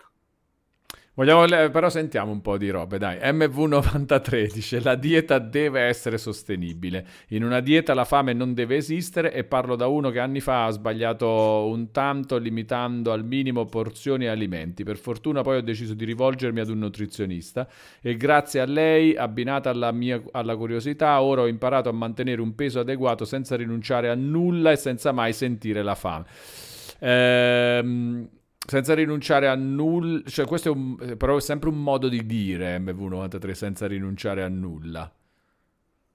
I barattoli di Nutella non te li mangi. Sì. Il vetro lo lasci, no? la McDonald's a colazione non credo che tu ce ne vai da più. Magari hai imparato a gestire e non avere quel bisogno. Chiaro che... Anch'io avrei detto però la stessa cosa. Cioè, quando si dice senza rinunciare a nulla, secondo me non, non può essere vero, dai. È no, vero. lui magari dice la pizza me la mangio, me la mangio una volta a settimana. No, beh sì, però i barattoli di Nutella, giusto, diciamo, i barattoli di Nutella e, e le 5 buste di patatine consecutive è comunque un rinunciare, no? Se anche solo te ne mangi 4, è comunque un rinunciare. Il problema, dice Antibia94, è che ci si mette in mezzo anche il tuo stato d'animo, non basta avere la volontà. Chi deve affrontare questo percorso in genere non se la passa benissimo. Ehm, in che senso? Oppure Vito, tu ci leggi qualcosa in questo fatto? Cioè la differenza tra affrontare, cioè il, lo stato d'animo e la volontà. No, no, per me è importante però come stai messo psicologicamente. Per me il problema grosso di come si affronta le diete è che il centro viene messo sul cibo.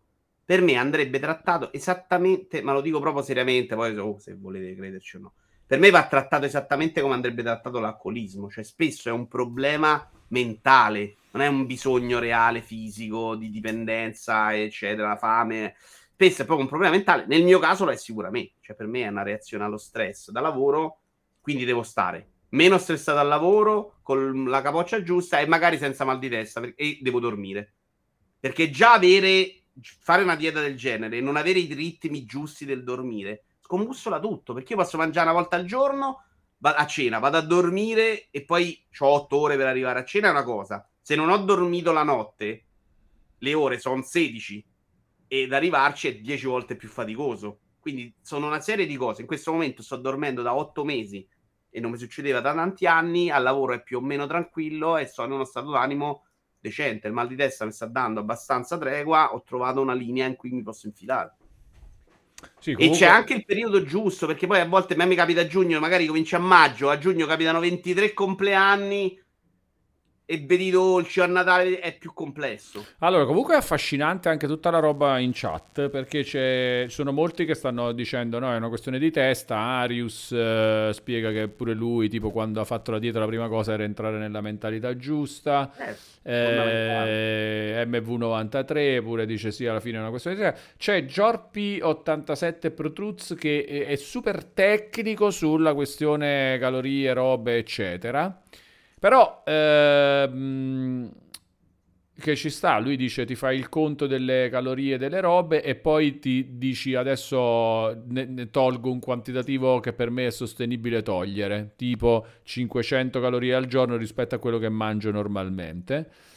Però secondo me è veramente importante, cioè io, eh, questo è giusto e sicuramente è giusto innanzitutto anche tutti quelli che consigliano informatevi, nutrizionisti, robe eccetera, assolutamente, però è troppo vero secondo me a monte il fatto di aver voglia di fare le cose, cioè la prima cosa devi dire io questa cosa qua la voglio controllare e non voglio lasciarmici andare normalmente, cioè senza, senza decidere io niente, secondo me è quello di base. No, devi essere motivato, devi avere un bell'obiettivo davanti, no? Anche avere un obiettivo perché dici, oh, voglio star bene così.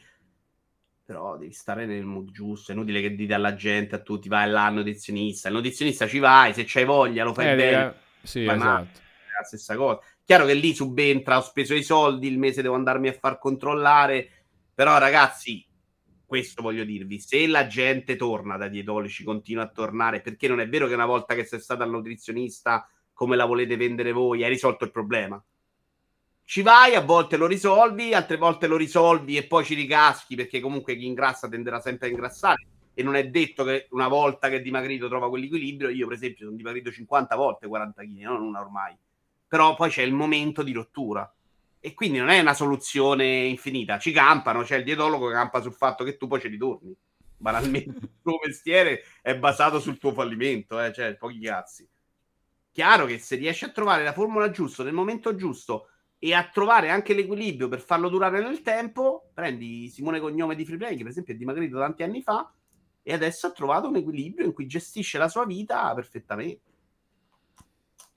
Oh, ringraziamo Ubi Ball intanto che ha fatto il tifo con 100 bit, non me ne ero accorto. Grazie, grazie Ubi Ball, grazie, un abbraccio digitale. Allora, c'era una domanda off topic di Fabio Volante che diceva perché esiste sta difesa sfrenata di Allegri da parte di molti giornalisti? Non muore nessuno se si dice che il suo secondo mandato alla Juve Cosa? Non, non, è, non, è, andato bene? Eh, non, perché non, è completata la, Vabbè, la frase. C'ha gli amichetti Fabio, cioè chiaramente amici suoi, li ha trattati bene, politicamente sarà molto bravo a parlare con i giornalisti e non lo attaccano. Eh, magari l'ha fatti pure Ma mangiare. tu la avverti sta cosa, Vito? Anche secondo te Qualsiasi altro allenatore al suo posto l'avrebbero devastato. Mm. Un Mentre po' con... ci sta che è l'allenatore della Juventus, eh, non escludiamolo. Pirlo era senza protezione perché non c'aveva una carriera. Allegri arriva là, c'ha gli amichetti, è l'allenatore della Juventus, qualcosina in Italia ha vinto. Si è costruito una rete di protezione che non aveva un Pirlo, ma un Pirlo l'avrebbero devastato se avesse fatto quello che l'hanno fatto. L'hanno ha fatto, fatto meglio poi. di Allegri, l'hanno fatto. Cioè. E in questo senso, come ti piace o non ti piace tu? Perché ti sono antipatici i personaggi, però in realtà come la Bobo TV ma anche come altre robe che si stanno, che stanno nascendo un po', no? Ci metto tipo una roba che è un po' una via di mezzo, no, non è, non è tanto una via di mezzo, più verso il giornalismo però indipendente, tipo cronache di spogliatoio.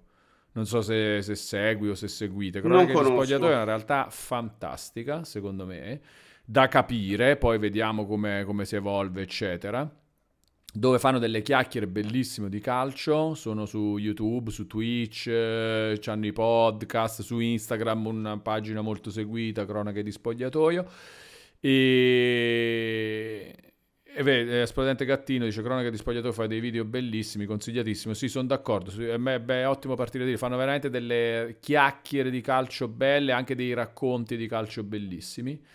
Adesso si stanno un po' allargando con... Uh, c'è Riccardo Trevisani, per esempio, tra che a te sta antipatico, Vito, però vedi... In realtà, in realtà no, però è ah, Ok, eh beh, però è bravo, secondo me è proprio bravo anche il... Eh, però l'ho sentito fare proprio l'ultraio, capisci che c'è la rottura da parte lo mia. Capisco, cioè, lo capisco, tu c'hai questa Stava alla radio sì. della Super Roma, lui non è che faceva tifo per la Roma, faceva esattamente come faccio io da laziale, il gufo della Lazio l'ho sentito dire speriamo che perde, morissero gonfi a esultare a un gol contro la Lazio, cioè è difficile adesso guardarlo con altri occhi innamorati, sinceramente. no, vabbè, ma non devi essere innamorato. E poi c'è Giuseppe Pastore, che tra l'altro mio vecchio compagno di partite a, a Texas Hold'em con un gruppetto di amici e che è... lo segui su Twitter Giuseppe Pastore, Vito? Seguilo assolutamente, seguitelo tutti, Vado. su Twitter è l'uomo delle statistiche del calcio, non ti impressionare Vito, ma è veramente il mio idolo assoluto, cioè lui su ogni cosa che succede dice ah eh, il, il gol, questo qua, un gol come questo non succedeva l'ultima volta dal 2012 quando, cioè mamma mia, una roba fantastica Giuseppe Pastore. Quando L'unica me squadra prese... italiana ad aver mai vinto a Francoforte esatto. è il Palermo di Guidolin, 19 ottobre 2006 Coppa UEFA, gol decisivo di Christian Zaccardo, quattro mesi dopo la Dorete, sempre in Germania che gli aveva cambiato la Perfetto, questo è Giuseppe Pastore. Quando me lo presentarono i nostri amici in comune, che lui entrava nel gruppo di, di quelli che giocavamo a poker ogni tanto,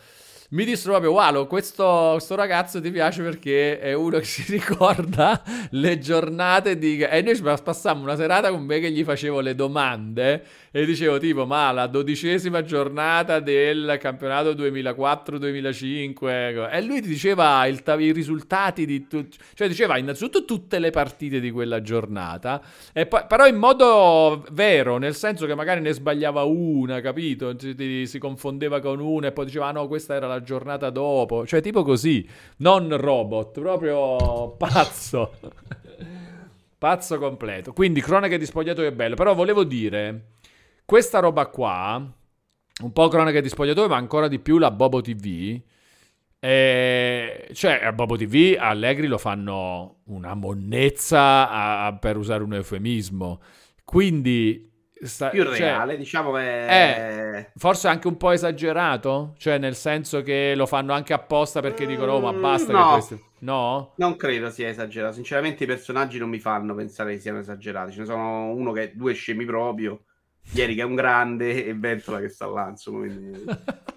non voglio dire che sono i scemi, però non voglio fare nulla. ma non è bello, ma tu...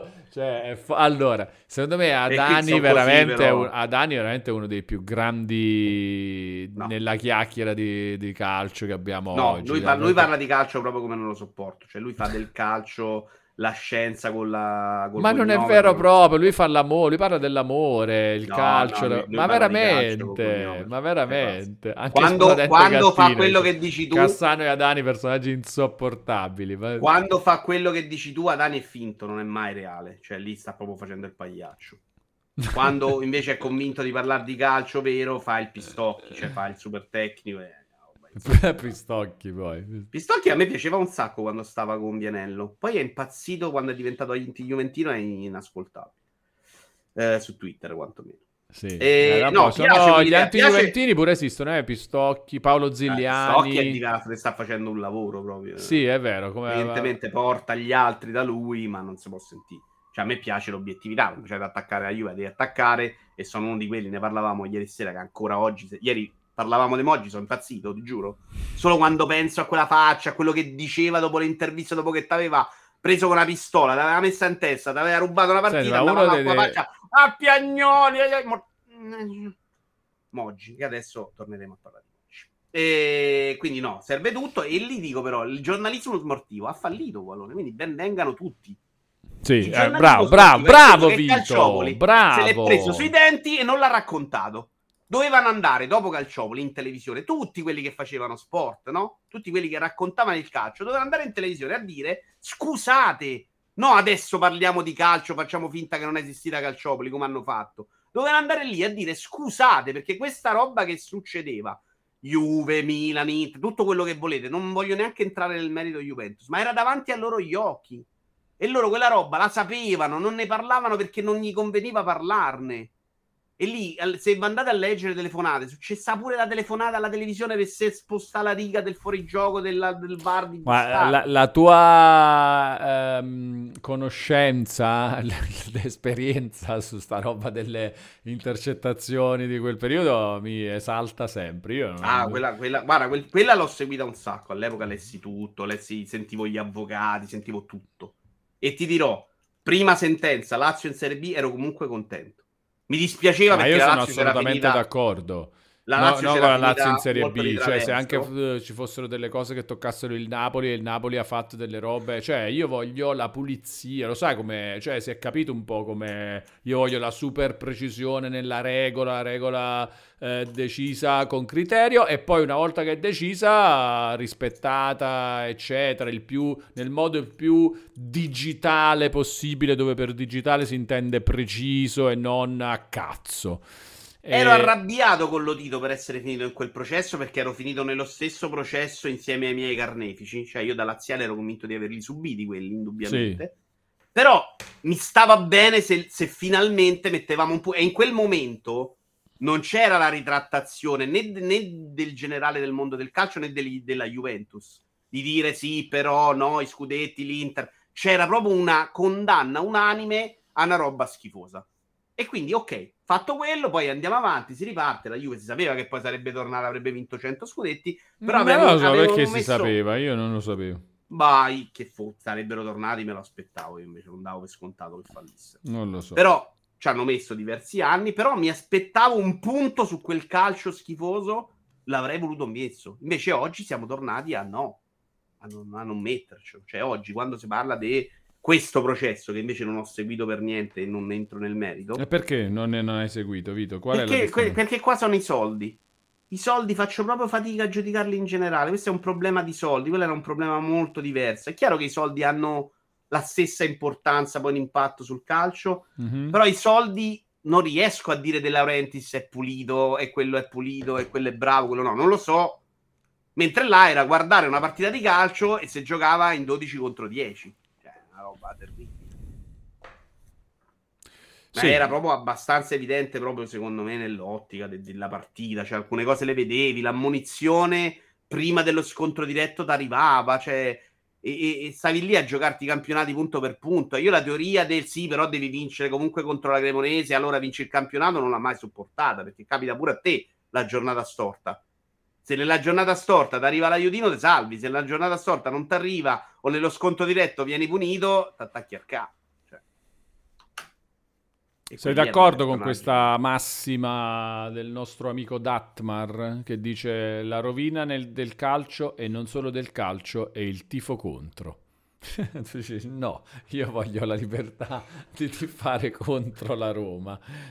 Secondo me sono i toni, però. Aspetta, sì, certo. tifo contro, eh, a merda, Juve di morire. Adesso, se andate a leggere un tweet su Twitter, il commento a sto processo, trovate i Juventini che sono martiri, eh, si paragonano alle vittime di Auschwitz, e ci stanno gli interisti che parlano di condannare o i napoletani della roba. Quello è brutto io che prendo in giro mio cugino quando perde a Roma o mio nipote e loro che prendono Vabbè, in giro non è mai la stessa cosa per me esatto. Cioè. Cioè, io il mio tifo contro è una roba da campo cioè mi diverto sono contento quando perdono ma chi ho ammazzato cioè secondo me anche la visione obiettiva della partita cioè se la Roma perde e gioca se la Roma vince e gioca bene ti dico ho rosicato ma ha giocato bene. Invece quando diventa ho rosicato, ma hanno, hanno, rubato la partita perché te lo inventi. Quello, secondo me, non è proprio il top. Cioè, quel tifo che ti, ti rende cieco. Se invece rimani obiettivo, come penso di essere io, nonostante visceralmente, calcisticamente odi la Roma, perché fa parte del calcio di Roma, perché siamo dei porti di fame, tutti e due i lati, onestamente io non ho mai ammazzato nessuno, anzi, per me è stato il divertimento del calcio. Che dovevo fare? Dovevo festeggiare io noni posti?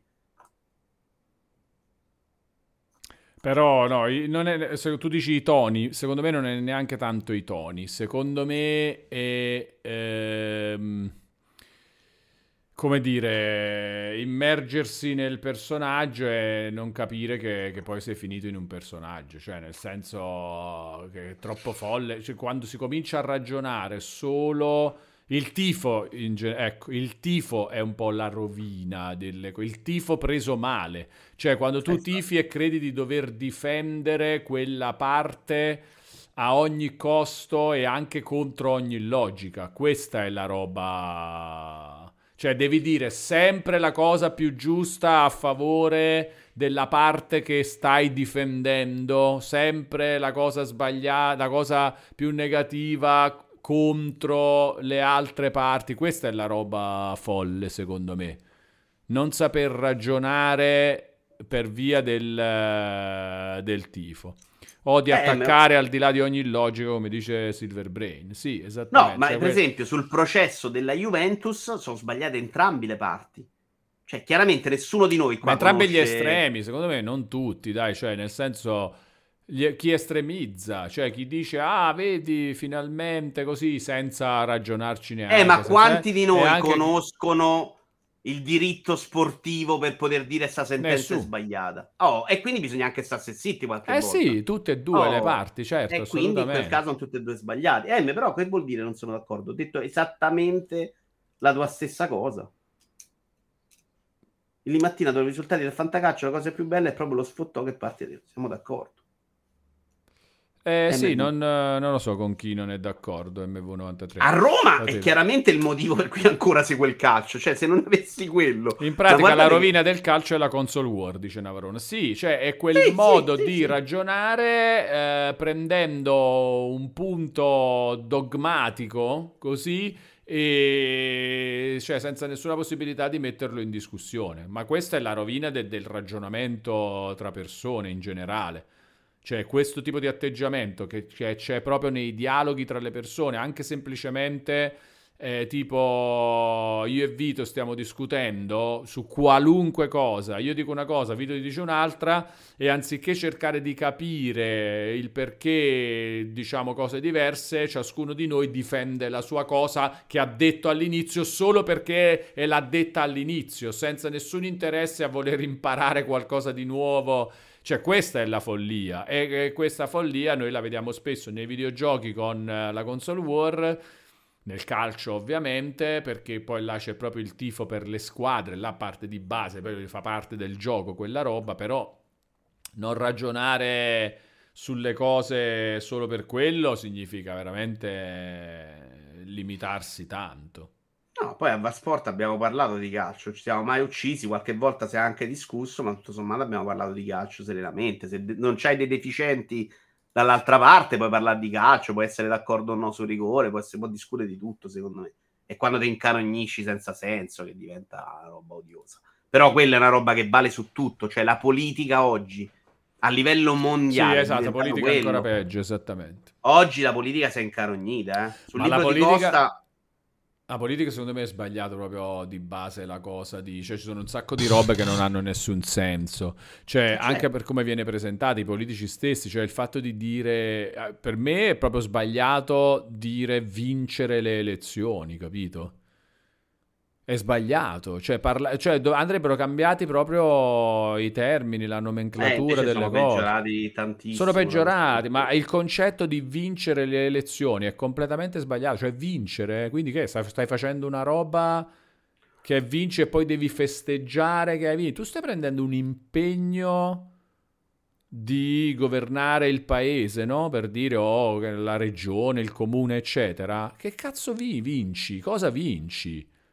No, poi cioè, hanno scelto me che mi sono proposto perché voglio fare bene questa cosa, ringrazio e co- ma che vinci? Oh. In una democrazia il ruolo del vincitore è esattamente anche quello del perdente, che è un ruolo importantissimo. Il problema è che questo scontro è sempre no, tu devi fare questa cosa, io devo dire di no, tu la devo fare, io devo dire di no, sì, sì, poi c'è sempre questo. Poi sempre si parla degli altri, no? Gli altri è eh, non potete votare loro che hanno fatto... Cioè, ve... è proprio palesemente il fatto dateci a noi questo privilegio di, di, di fare questa cosa perché ci conviene. E noi la festeggiamo anche questa roba poi. Siamo riusciti a convincere, abbiamo fatto una grande campagna elettorale, siamo riusciti a convincere... Cioè, l'idea dovrebbe essere tutt'altra, no? Dovrebbe essere il bene comune e l'intenzione di, di volerlo. E ci sono persone che dicono fatelo fare a me, mi piglio io questo impegno e lo faccio. Se non volete scegliere me, sosterrò chi dovrà farlo. Cercando di far capire che le idee per farlo dovrebbero essere queste No, invece sì, siamo partiti Posso dalla domanda su Allegri, caro Brain? Fabio Volante. Cosa dice Silver Brain? Ora non sarò un giurista, ma il fatto che non esista un regolamento che vieti le plusvalenze, infatti la Juve è stata condannata per un gen- una generica condotta antisportiva o che per fare una plusvalenza serve di essere in due, mi pare una cosa piuttosto basica. Vai, rispondi. E questa è la versione degli Juventini, ma non dice niente in realtà, perché in parte non è che non c'è una regola per fare la plusvalenza, non c'è, un po- un- c'è una regola per non fare le plusvalenze fittizie. Se tu fai una plusvalenza, plusvalenza fittizia, stai manomettendo un bilancio. Ora, è difficilissimo dimostrare le plusvalenze, ma in teoria se la fai fittizia te l'ambienti è un problema. La Juve hanno fatto un problema diverso, che è quello che, si fa, che hanno usato per Calciopoli, che hanno, usano nei processi di mafia, dove è difficile che becchi uno che fa il problema. Totorina non è che l'hanno beccato ad ammazzare uno fisicamente o hanno visto, hanno attaccato il sistema. L'altra roba è quella di essere in due, che è relativo, cioè se di uno c'è le telefonate, dell'altro no, non hanno preso loro l'operazione, hanno detto questa operazione è fallata. E quindi, ok, dice perché la Juventus e l'altra no. No, loro quella roba non l'hanno potuta dimostrare perché è complicata, perché era difendibilissima. Attaccata, hanno comprato un sistema perché c'erano mille persone al telefono che dicevano adesso ci inculiamo la console ed è una roba più difficile da giudicare giuridicamente, più difficile ancora nella giustizia sportiva, che è una giustizia del cazzo, sommaria, perché deve essere fatta in 5 minuti, perché il contraddittorio non è quello penale. Grazie a Dio abbiamo una giustizia penale che io personalmente ho scoperto essere molto meno affidabile di quanto credessi nella storia, però quella penale è del cazzo. Se voi vi andate a prendere Juventini vittime, il processo, quello famoso che portò la Lazio e il Milan in Serie B dello calcio scommesse, la partita che fa scoppiare il casino, che dà il via al processo di calcio scommesse, è un Juve-Bologna, dove il Bologna o la Juve pareggia, si vede in campo le immagini della gente che impazzisce perché dice che cazzo hai pareggiato, siamo d'accordo per un altro risultato. Il tizio che è il centro di quel processo, che era un tizio che lavorava, che stava a Roma, dice sta partita mi hanno accroccato, è la quarta volta, mi avete rotto i coglioni, mo denuncio tutto chi va in, in Serie B? Lazio e Milan, perché in quel momento quello, la Juve era molto forte, sono andati là, lo racconta uh, quello che ha perso la vista, che, che non era andato al figlio, il calciatore quello del Milan, Petrini. No, Vero so, che sia o no, racconta di un incontro in cui sono andati là, hanno convinto a non parlare e non ci va Lazio e Milan, e ci vanno Lazio e Milan, no Juventus. Perché tutto questo concentrarsi sui fatti, i Juventini non ci hanno avuto su quel processo. Storicamente quel momento è molto importante, eh? se va la Juve in Serie B piuttosto che un altro, eh? Molto più dell'ultimo, dove la Juve già prende 50 milioni di Sky ogni anno. Wallone dice non lo so se ritornava. Io gli dico sì, se mi dai 50 milioni in più di un'altra, anche giustamente perché c'hai i tifosi, non sto dicendo che non sia giusto, ma torni, cioè alla fine ce l'hai i soldi in più perché non dovresti tornare a, a competere. Se invece in quel momento del calcio andare in Serie B voleva dire sparire per la Lazio, se, fa, se perde lo spareggio per la Serie C, ciao, eh, ora è finita per la Lazio. Eh, andatela a studiare un po' tutto perché non è sempre una... la giustizia sportiva è del cazzo, ragazzi. Senti, voglio tornare un attimo alla questione politica, Vito, perché Super Giovane dice una cosa su cui non sono d'accordo. Dice, vabbè, però sulla questione che per me non dovrebbero dire ho vinto, festeggio, eccetera, quando stai pigliando un impegno per il bene comune. Lui dice, vabbè, però in realtà sì, dai come una candidatura per un lavoro concorso Chiaro che arrivano gli oneri, però intanto hai vinto te il posto. Ma super giovane, ma no, cioè, è una roba completamente diversa, è una dimensione completamente diversa. Il lavoro concorso è un fatto tuo personale e basta. Cioè, tu non stai facendo del, del, del, del, bene comune di niente quando vai a prendere un lavoro concorso. Vabbè, è ovvio che festeggi. Hai potere per prendere delle decisioni. Secondo me la, fe- la festa ci può anche stare. Ugualo. Hai speso dei soldi in campagna. Ma no, ci sta perché appunto perché hai speso dei soldi in campagna. Perché tu fai la campagna per convincere le persone che devono eh, votare. Eh no! Però è quello, la politica è anche quello. È cioè, quello, è, per me è sbagliata te... proprio di base la politica. Noi Però siamo... è quello, cioè è convincere le persone. Sì, ma non ci aspetta. Comunque, cominciamo a fare una tracciare una differenza. Non c'entra con il lavoro che prendo io. Il lavoro che prendo io no. mi interessa a me perché mi piglio io lo stipendio eh, e sono contento di quello. È proprio quello che non deve essere la politica. Vedi come ci confondiamo? No, però Vedi come ci confondiamo. È il lavoro di convinzione. Eh, per avere anche quel potere decisionale eh. che tipo sceglie anche che persone mettere al posto di eh, appunto, di farti i cazzi tuoi, cioè è quello, cioè secondo me è, que- eh, perciò vabbè, che è, è sbagliato. Quello sì e no, cioè comunque tu stai, mettiamo fuori la persona più idealistica del mondo, vuol fare politica nel, nel modo migliore possibile per il bene dell'Italia, ci devi arrivare, se non ci arrivi tu lo fa un altro. Quindi secondo me è comunque importante, anche se non stai solo preoccupando di fare i cazzi tuoi. Poi è chiaro che è quello, acquisti un potere... Sì, io vorrei proprio una, un linguaggio diverso a monte però. A me piacerebbe un linguaggio diverso a monte. Poi, cioè, magari è la mia filosofia. Cioè, per me sarebbe più bello dire, ragazzi, eh, l'importante è che succedano queste cose.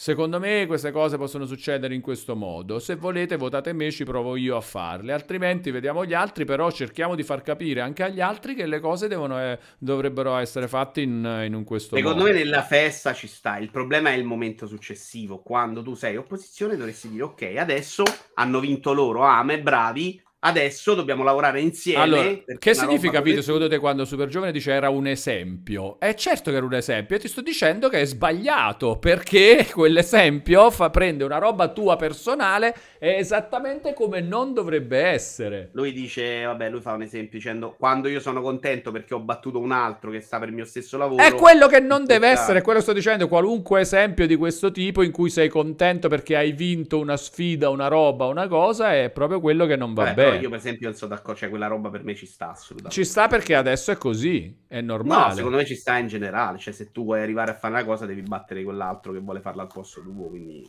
non è la festa che è il problema della politica, secondo me è il momento No, ma non è la festa, è dire vincere, parlare proprio di vincere le elezioni, quando l'elezione originariamente ha un altro tipo di cosa, già la parola è elezione, cioè tu sei scelto, capito? Non è che hai vinto, tu sei scelto dalla gente, cioè hai, hai la eh, fiducia delle persone e dovrebbe essere guadagnata su... È sempre stato così, dice Super Giovane. È quello che dico, Super Giovane. Secondo me non va bene. Cioè, siamo, eh, c'è stata un'evoluzione in questo senso. E secondo me non è, non è la, la, cosa giusta. Cioè, se tu torni al concetto di base, a che cosa si deve fare?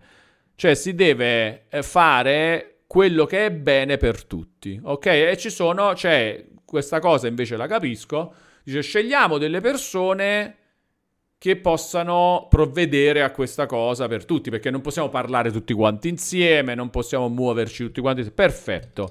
Però questo non c'entra con il vincere, festeggiare, o, o perlomeno come lo si fa, capito? Come lo si fa. Secondo me i problemi nascono dopo. Come lo si fa? Nel senso, qualcuno cita l'umiliazione dell'avversario, sì, nel senso hai votato quello, sei un cretino, ci sta, quello è sbagliato. Quella festa, secondo me, fa parte dell'ok. Ho fatto questo percorso che serviva a decidere chi ci va, ho vinto io perché la gente si è affidata più di me, un, tre ore di festeggiamento lo faccio. Alla quarta lavoriamo insieme per il paese, che invece è un lavoro comune, e là dovrebbe essere invece no, questa cosa è giusta, io sono del partito opposto, per me va bene uguale perché è giusta. Non deve essere no, l'hai detta tu e quindi è sbagliata. Draghi non doveva mai cadere in quel momento all'Italia perché i sondaggi volevano far andare su qualcun altro.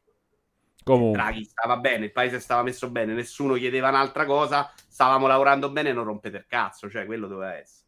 Ahimè, quella invece è la cattiva politica, è proprio sempre attaccare l'avversario senza neanche le proprie convinzioni, perché ormai quello che si fa oggi in politica è dire l'opposto di quello che pensi, semplicemente perché la moda è quello. Quindi, e non preoccupandosi di quello che hai detto giorni prima. Salvini è pieno di post di gente che gli tira fuori la cosa opposta che ha detto cinque minuti prima. Oggi A, domani B, domani di nuovo A, domani B. Non serve, quello serve. Questo però è un problema non italiano, è un problema della politica da social, cioè non conta più quello che dici. C'è un bellissimo libro, quello di Kennedy, eh, per cui ha vinto il Pulitzer, mi pare, che è un libro storico sulla politica americana, insomma, e ci, si racconta di questi personaggi della politica americana negli anni, anche nel momento proprio della guerra d'indipendenza, tra nord e sud anche. E c'erano dei politici che andavano contro il loro partito perché credevano in quella roba. Il politico quello dovrebbe fare, dovrebbe seguire la linea di partito a prescindere, no? C'hai una convinzione su quel dettato argomento, pensi in un modo diverso e, e voti, e voti in un altro modo non mi ricordo come si chiama il libro di Kennedy, però molto bello in realtà. Comunque. Eh, dice, eh, Datmar dice che è molto utopistico quello che è condivisibile, è bello quello che penso io, ma è molto utopistico. Eh sì, cioè ovviamente sto dicendo una, una roba che mi rendo conto che oggi è, è difficile. Tanto è vero che molti dicono: no, vabbè, però perché si può dire vincere? Si può dire... Perché ragazzi, si può anche non dire, cioè si può anche parlare in un altro modo. Se vincere mi riporta a un, a un confronto, una battaglia, una roba che secondo me invece non dovrebbe esistere in un contesto in cui tutti si dovrebbe pensare a fare il bene di tutti. Quindi non, non, è troppo importante il fatto di vincere. Nello sport è diverso perché è un gioco e ci sta, si accetta quel tipo di regola e ci sta, ma nella politica secondo me no, nella, nel, nella roba pubblica non dovrebbe essere così, non dovrebbe essere importante la questione di vincere, dovrebbe essere importante la questione di fare le cose giuste con il rispetto di, degli altri, tutti, perché poi tu le devi fare per tutti le cose giuste, non solo per uh, i tuoi tifosi. Secondo me, però, mi rendo conto che può sembrare una roba utopistica. Non, è, non è tanto utopistico questa, perché non è. Cioè, è proprio che nel, il pensiero di base dovrebbe essere così. Dovrebbe essere questo il pensiero di base. Anche la dialettica a modo suo è una competizione, dice HJ, oggi è becera, ma è un'arte sotto un certo punto di vista, il che non, non, non uh, contraddice quello che dico. La dialettica è assolutamente una competizione, è un'arte anche, se vuoi, e sì, non, non cambia quello che dico. E che non... Uh, anche con la dialettica io ti posso, cioè anche quello che sto facendo io è dialettica, però come vedi non voglio dire che vinco contro eh, la tua idea della cosa, no? Anche perché perdi. C'è Franzi Colli che ci mette i nuovi giochi del pass. Franzi Colli che dice? Ci dà nuovi giochi del pass. Sì, ce li aveva proposti anche Just Inks prima, li vediamo? Sì. Ce li vogliamo vedere? Eccoli no, qua. Allora. Allora, dove siamo? Eccoci qua. Dunque, Mergen Blade, lo conosci, Vito? No. Mi sembra anche così a occhio una roba... Una roba completamente me... inutile? Volevi dire no, questo? troppo severo, troppo severo. Una roba che non guarderei. Messa così, guarda, così, dallo screen. Eh, cioè, Poi proprio magari se sento qualcuno neanche guardare. mondo, ci provo. Allora, guardiamoci il trailer e cerchiamo di capire che cos'è dal trailer. Già che non è completamente 16 noni il trailer, non capisco perché. Ti è già passata voglia, Vito, vero? Ah, no, dai. No, ti piace? No, no, non esageriamo. Cerchiamo di capire. Eh, Dai, descrivi Ah, che cos'è? Che cos'è, Vito? No, questa roba io non la guardo, dai, non lo so. È un RPG, cos'è? No, cioè, non si capisce, io non riesco a capire cos'è. Se è una roba... Eh, però per arrivare sul pass magari è chiacchierato, eh. Guarda, Mm. ci andiamo a guardare Merge and Blade. Merge e Blade. Meta- Mm, guarda che... Ah, guarda, c'ha varie cose. Campagna di fede 2P, roguelite, c'è la modalità roguelite addirittura. Ma che fa? Zero review, non è uscita, è un day one. Devi costruire... Vabbè, non, non ci convince. Ma questo è il tuo gioco preferito di sempre, Vito. Ah, guarda che bello però. Ah! Ha matchato tutti È Tetris, insieme i fatti. Sì, No, esatto. è quello di Facebook, come si chiama? Fruit, cosa? Guarda che bello. E poi, tipo, è automatico il combattimento, forse? Cioè tu decidi la roba e poi il combattimento probabilmente è automatico. Tu schieri... Possibile, possibile, possibile. Magari queste robe funzionano. Ma eh, sai anche che è bello questo. Vito? Lo sai che è bello questo? Potrebbe funzionare. Hai visto? Ci ha convinto alla fine un pochino, dai. No, però se, questo lo, lo tocco se qualcuno mi dice il gioco della vita. Ah, che a vo- vabbè, no, Vampire questo quindi- Survivors. Vampire Survivors lo provo Sì. cento anni fa perché una recensione, forse Kotaku diceva il gioco della vita, mi sto divertendo un casino, è bellissimo. Se quella roba succede io sperimento Mm. anche cose molto pazze. Vabbè, ma questo non ti, non ti viene voglia di... Io sono spaventatissimo dai menu. I menu veramente mi fanno schifo, devo dire. Mm, Devo anche Per- guardarlo, però questo dipende anche dalle meccaniche. Se sta roba funziona... No, perché questa roba no? piace un sacco, eh. Cioè il No, fatto di andare avanti, eh, potenza e basta. No, poi vedi, c'è questo giochino comunque è un puzzle, non è casuale. Quindi devi saperlo fare. E poi c'è questo combattimento di regole, ci sarà la progressione. Eh, Secondo me, per arrivare nel pass, un po' di chiacchiericcio ce l'ha avuto. Però non trovo recensioni. Eh, vediamo, vediamo. Mm. vediamo, dai, vediamo. Aspetto comunque. che mi dite che è bellissimo. Poi non vi crederò. Poi... però- Poi Soul Hackers 2. Oh, questo io ci avevo voglia. Sono quasi arrivato vicino a comprarlo. Igor ce ne ha parlato male male, però, eh. Mm. A lui non piace la serie. Però Eh, adesso è nel Pagis, nel Pagis è buono. Tra l'altro credo che sia nel mondo, ci aveva detto lui, era nel mondo di persona. Quella roba là. Può essere. di- un altro spin-off di quel mondo là. Non lo so, io una provata potrei anche dargliela, solo che sai che c'è nel pass quell'altro tedesco da provare ancora. Sono, adesso che dormo è un problema, non riesco a provare tutto. tutto, tutto. Adesso, Adesso che dormi, che è sta novità? Eh, sono 8-9 mesi già. Che do- Ma perché prima non riuscivi o prima non volevi? No, che non, non volevo, non riuscivo. Cioè, proprio... Ma quindi è fantastico Ma- sto fatto. È co- c'è una coincidenza con qualcosa o è capitato e basta? È capitato, probabilmente il lavoro più tranquillo e piano piano si è assestato. Ma fantastico. No, no, cambia proprio tutto. No, comunque cioè. Soul Hackers 2 è... Cioè, non... Ah, è affascinante invece. Io... È un bel gioco da pass, ma che Cioè- arriva gratis è un bel gioco. Mm. Ma te lo giochi? Hai giocato Persona 5? Sì, sì, Persona 5 è piaciuto un sacco. Voglio anche rigiocarlo Persona 5, Ah, perché ok. non ho giocato il Royale, lo giocai in inglese all'inizio. Col Ah, ok, finale pure brutto, mi sono preso. Va bene, dai, non me l'aspettavo. Ah, poi il capolavoro dei capolavori. Il gioco Questo più atteso. Eh? Wolong Fallen Dynasty. Questo te lo giochi, Vito? No, mai nella vita. Perché no? Perché non me ne frega un cavolo. Ho capito che è difficile, non lo voglio neanche vedere da lontano. Ma come no? Ma è difficile. È tipo Nioh. Come ti è piaciuto Nioh e Nioh 2? Ma puoi non mi sono piaciuti miei. Ho provato una demo di uno e l'ho schifata, era pure brutto da vedersi, proprio no.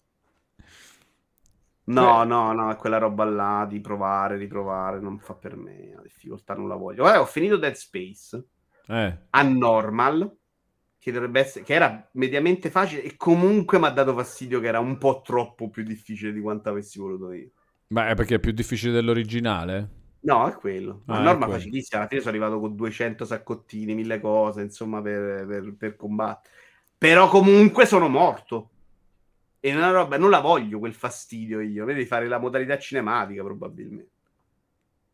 O quantomeno, cinematica no, non mi devi far finta che io non combatto. Mi devi far combattere e non mi devi uccidere. Voglio dei boss che quando c'è poca energia si tirano indietro. oggi, oggi è l'ultima puntata del Vito Iuvara Show, si augura qualcuno, Vito. Perché? Cosa ho criticato? Forse perché non ti piace Dead Space? Eh no, ma è piaciucchiato Dead Space, onestamente. Onestamente non l'ho trovato meritevole di rigiocata. Ecco, sinceramente stava bene dove stava. Non è un remake che te lo fa, te lo reinventa. Cambia ah, no, per Nio, per Nio, per Nio, per Nio. E probabilmente sospetta che sia io a prendere questa decisione. No, assolutamente. Anzi, a me piace questo tipo di confronti. Ma poi mi piace l'idea, la speranza che un giorno Vito si ravveda su queste cose. È quello che mi fa andare avanti proprio nella vita. Cioè, già il fatto che, abbia, che sia tornato a dormire, Vito, per me è importante perché significa che le cose cambiano quindi gio- quando cambierà con Elden Ring, poi dopo possiamo passare a Nioh, uh, Wolong. Wolong vediamo anche com'è prima, dai. Magari... Vabbè, tu invece questo è lo aspetti Sì, sì, sì, questo è... ma per me questo è troppo bello il fatto che arrivi nel pass, capito? Cioè, è una roba meravigliosa sta cosa. Cioè, proprio bella, bella, bella. Una roba da pass è figa. È bella quando mi, mi trovi un gioco che mi piace. Per dire, sai cosa non ho provato ancora? Che ho? Wild Arts sta là, devo fare una prova, ce l'ho gratuito. Eh, cioè, eh, ce l'hai menata per anni sta cosa che ho l'abbonamento, quindi questo è nell'abbonamento, buono è nell'abbonamento. Vabbè, è vero che sono usciti quasi insieme Dead eh, Space e quello. Sì. No, poi è uscito Hogwarts Legacy, Metroid Prime e adesso Atomic Hearts. Adesso ho precedenza Atomic Hearts. Più PlayStation VR. Visto che ormai 3 milioni ce li siamo giocati, dice Silver Brain, ora eh l'obiettivo sì, della vita è cambiato. No, ma quando mai, dai, Vito? Ma no, che? e cazzo l'hai persi? Ma quando mai? Succede di nuovo. Hanno vinto, adesso però ci, si fa il montepremi. I 3 allora, milioni parte... erano erano comunque di base. erano sui 200, non no, è proprio vero. erano di base, sì, erano di base. Erano di base sulla tua vittoria del Super Enalotto. Su erano sui 200 Adesso quant'è adesso... il montepremi? 54. E ha voglia a dare 3 milioni. Cioè, 3 milioni che poi abbiamo anche specificato, devi pagarci pure le tasse, Vito. ma sui 200 era, ma che Ma no, va bene anche sui 54. 40 stronzi, non io. Va bene anche sui 54. Ascolta invece, parlando di cose serie, no, a parte Questa questo. è serissima. Era sui 200. No, no, ma non problema... c'entra anche adesso. Anche... No, problema... Vito, anche... non possiamo cambiare questa cosa. Eh. No, sem... sei tu che puoi cambiare. No, è sempre adesso. Possiamo adesso. ritrattare un'altra cifra, ma ne valo... però tu mi devi far vincere, se no stiamo a perdere. Io ti Comunque... faccio vincere, perciò tu mi devi dare i 3 milioni. Secondo me finisce presto sta giostra, perché io i soldi ce li mettevo per vincere 200, adesso a 54 non ce li metto. Appena finisco il credito... Smetto, eh, sto da 600 euro l'anno. Ma l'altro giorno ho vinto 30 euro, quindi un po' di giocate ce l'abbiamo. Ho fatto 3. Poi dobbiamo ritrattare su, cioè, la, la, cifra era ti faccio vincere e ti prendi 3 milioni. Avendo esatto. vinto altri, eh no. No, vabbè, ma anche adesso ti faccio vincere. vincere in un momento. Alla fine no, erano i 200. Se ce ne due, non è che te ne posso dare tre. Vado a fare i buffi per darti un milione. Tu devi fare sui 200. Possiamo, guarda, su 54 ce ne può uscire uno, no? Esagerato. Ma proprio perché sono generoso. Mi dovevi far vincere.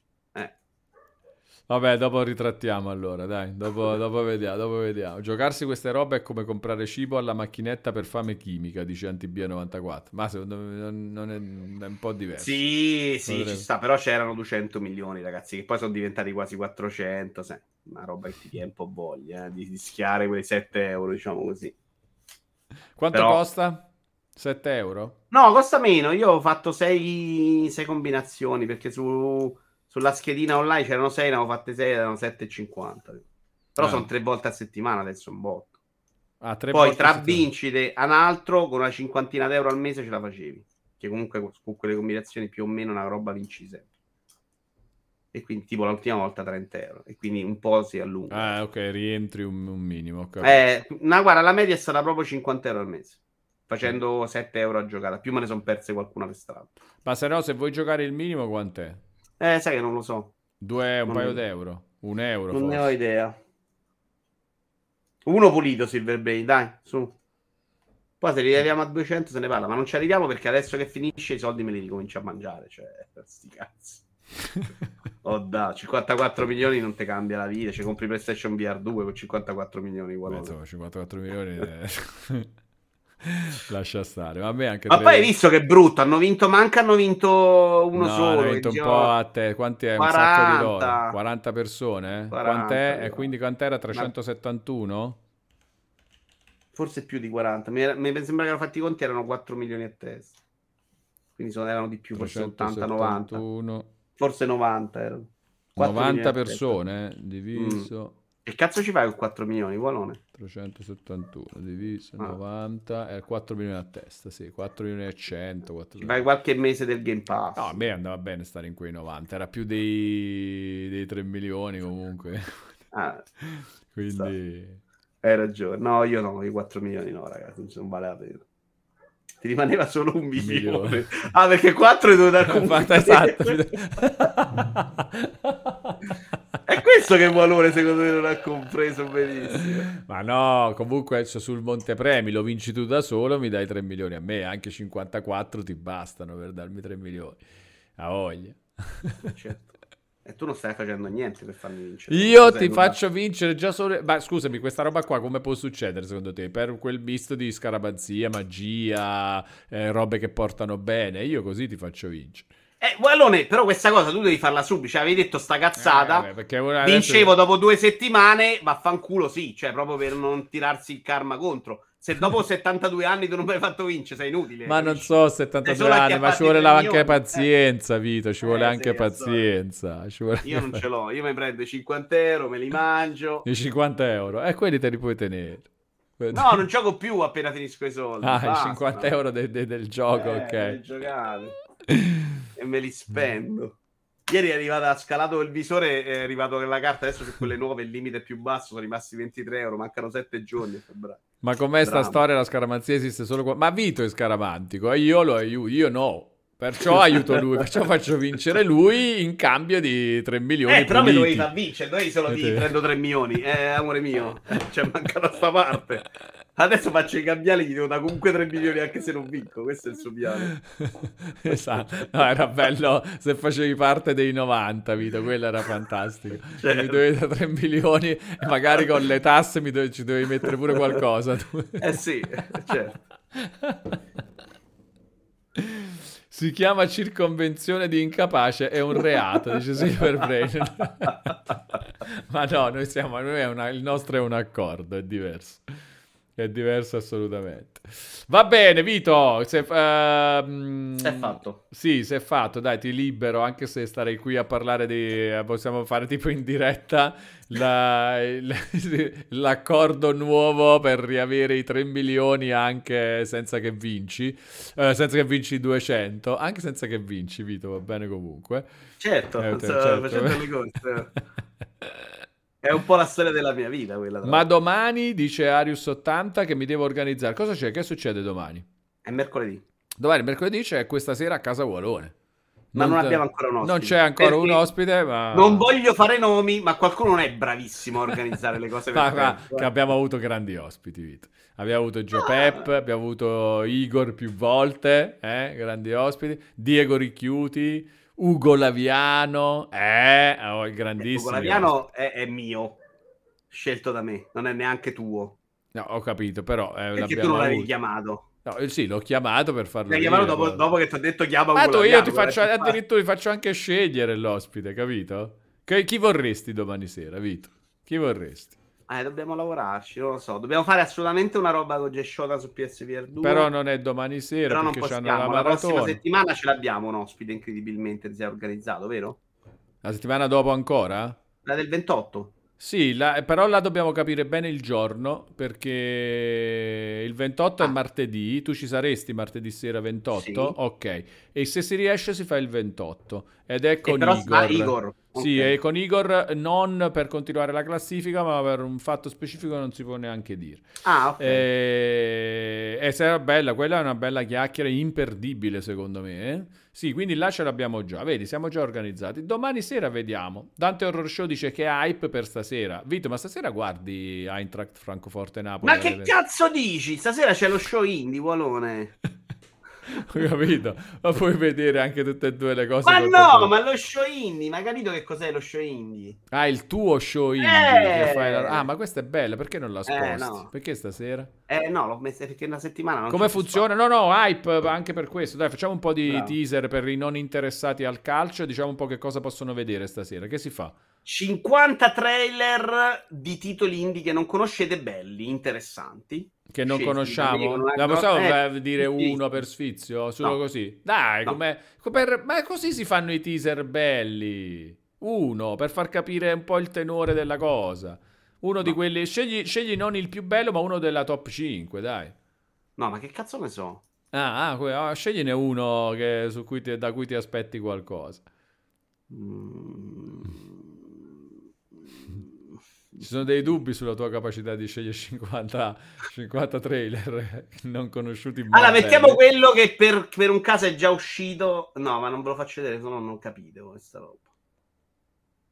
No, non ve lo dico. Dai, ma Ah, dai, la prova. mm, Dai, questa cosa che ne ho parlato prima, quindi Eh. l'ho già spoilerato. Si chiama Hot Wheels Rift Rally. Hot Wheels, questo è il più interessante sicuro. Questo è anche il meno indie, sinceramente. Rift Rally. Rift stasera Rally. Sei un mostro. Eccolo Io qua, parlavo- Hot Wheels Rift Rally. E fa vedere il trailer con eh, live action. Quella è Mario Kart. È realtà aumentata come Mario Kart. Ah, perché quello è quello, ah, ho capito. Ah, beh, sì, dai.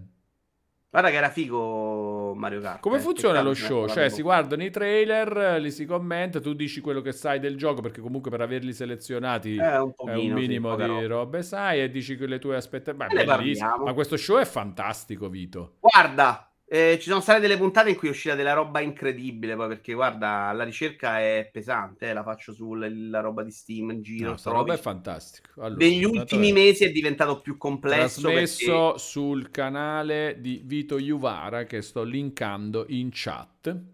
Grazie. Eh, adesso è diventato più difficile trovarli perché escono mille show indie, se ne parla un po' di più dei titoli indie, sinceramente, ma gli anni iniziali, quando ho cominciato, nasce proprio perché cercandoli io per me, trovavo della roba incredibile, cioè fantastica che non ti aspetti, che non era proprio chiacchierata, non se n'era parlato, non si era mai visto, di livello esagerato. E quindi si scopre questa cosa insieme, se li guarda, ognuno poi ha i suoi gusti e si segna la wishlist di Steam. Per me è una figata cosmica. No, no, E- veramente ma si fa una volta all'anno? No, no, si fa quando è pronto. Dipende. O quando si, Anni- quando si accumulano quando ne ho 50 trailer? 50. Che superano la selezione, poi deve essere tutta roba bellina, interessante. Poi io, episodio più, episodio meno.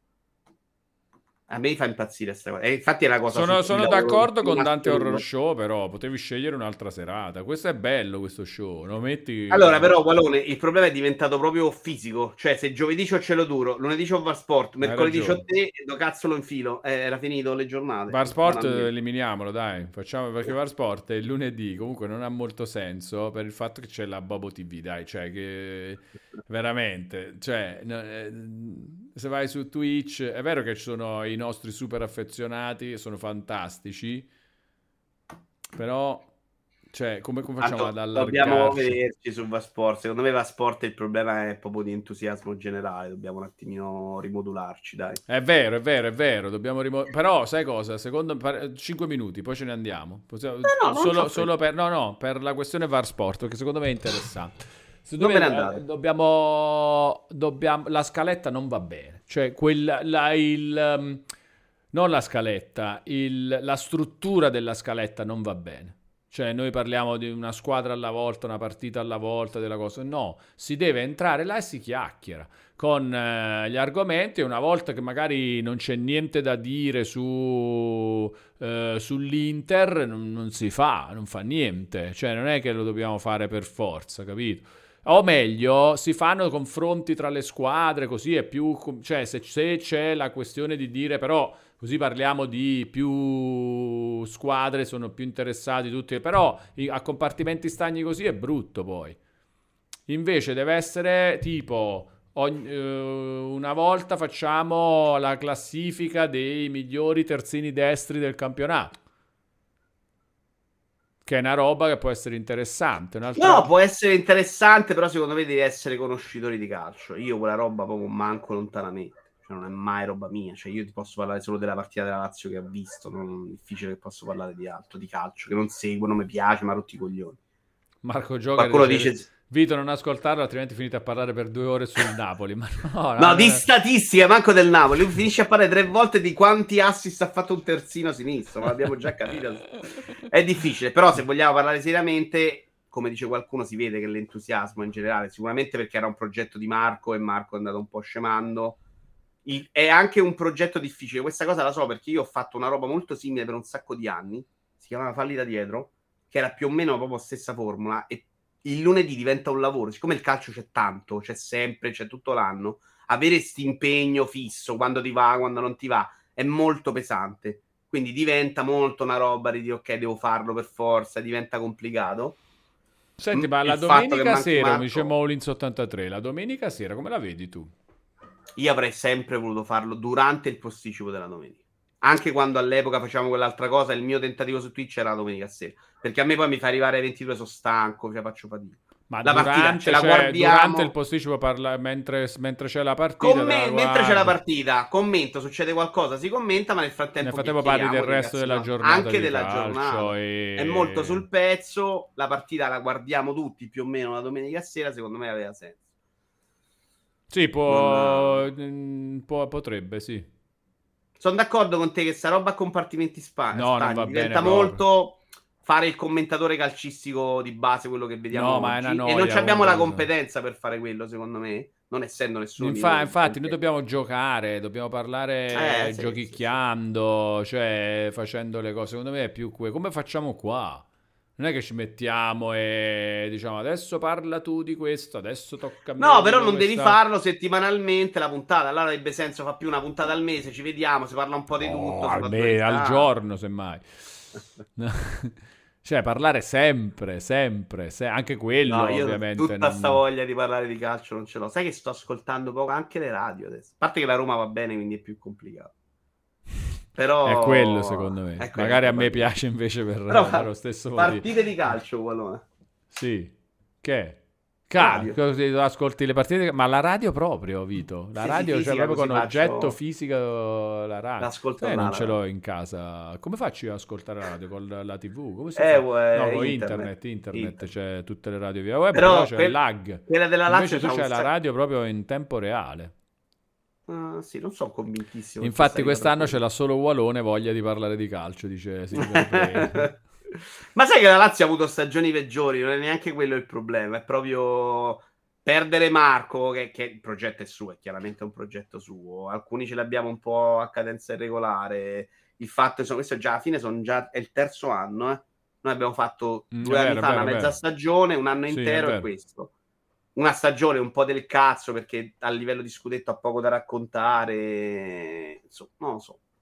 Dobbiamo trovare un'altra forma. Sinceramente, l'anno scorso ci siamo visti a fine anno, abbiamo, eravamo tutti ancora molto motivati.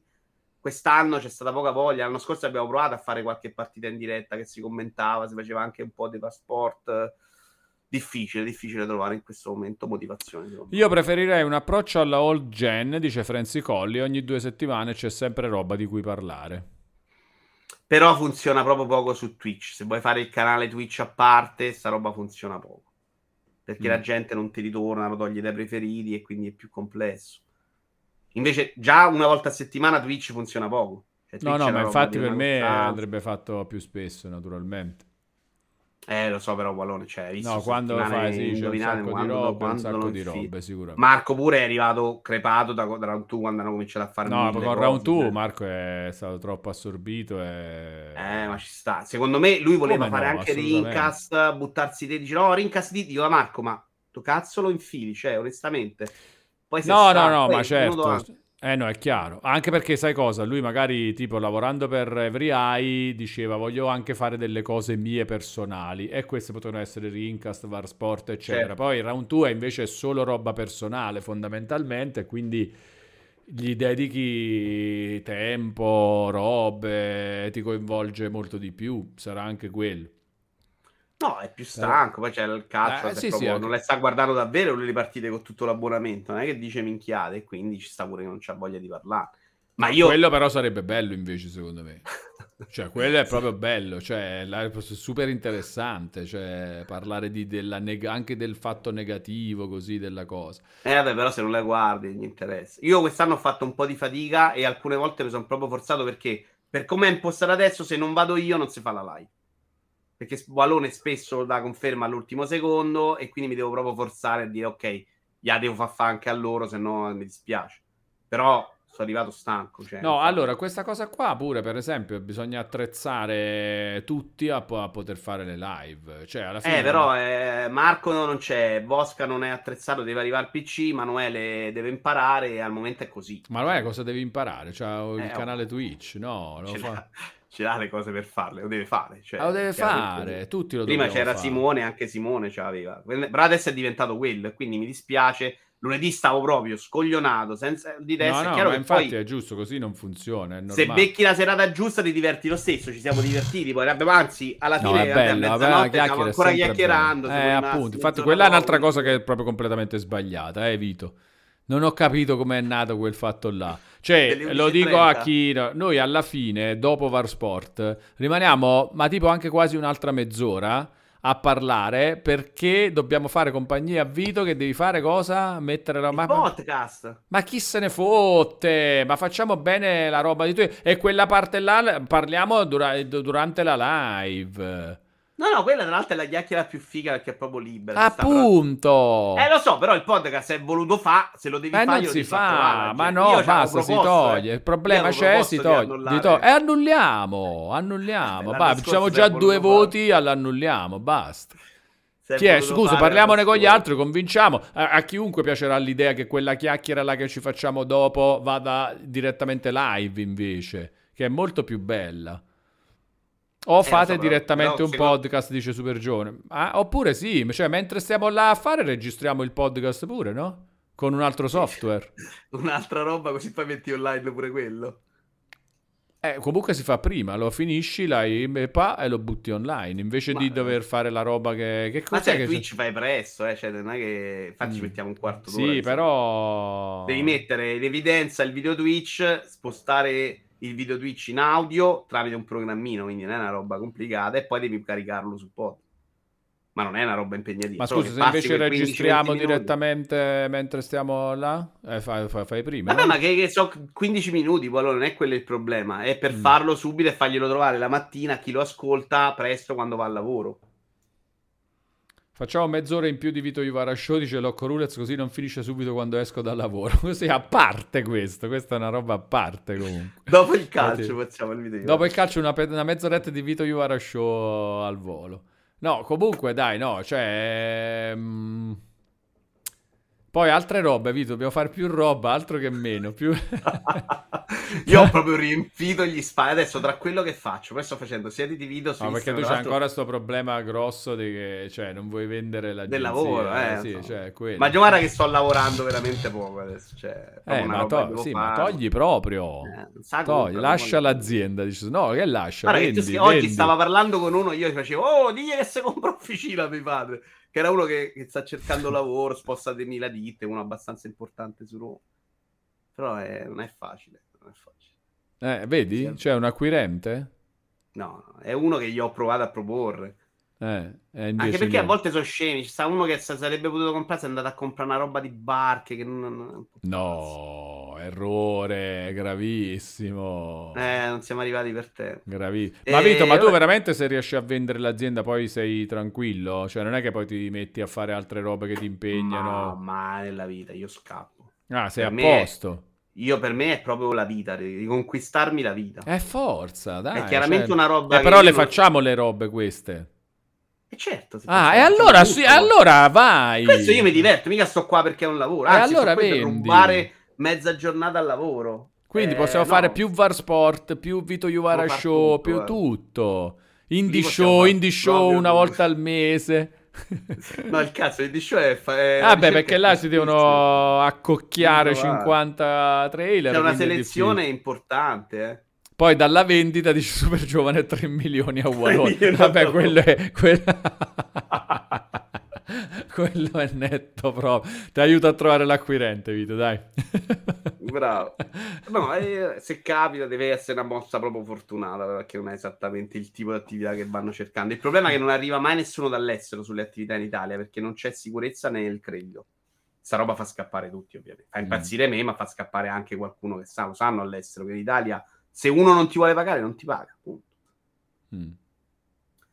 E quindi, vabbè, cerchiamo adesso un momento buono, dovevi mettere da parte piano piano. Una maratona di De Vito Juvara Show. Beh, una maratona prima o poi la facciamo, dai. Uh, sì, ma... anche fisica ci inventeremo. Bello, bello, anche fisica, dai, dai. Una volta vengo Devi venire a, a provare vengo... Gran Turismo PlayStation Quando vengo a provare Gran Turismo sul coso, che poi sarà 5 minuti la mia prova, e poi e, e, e finirà con... Ah, ok, va bene, dai, sì. C'è anche Flight Simulator, così. Eh, fantastico proprio.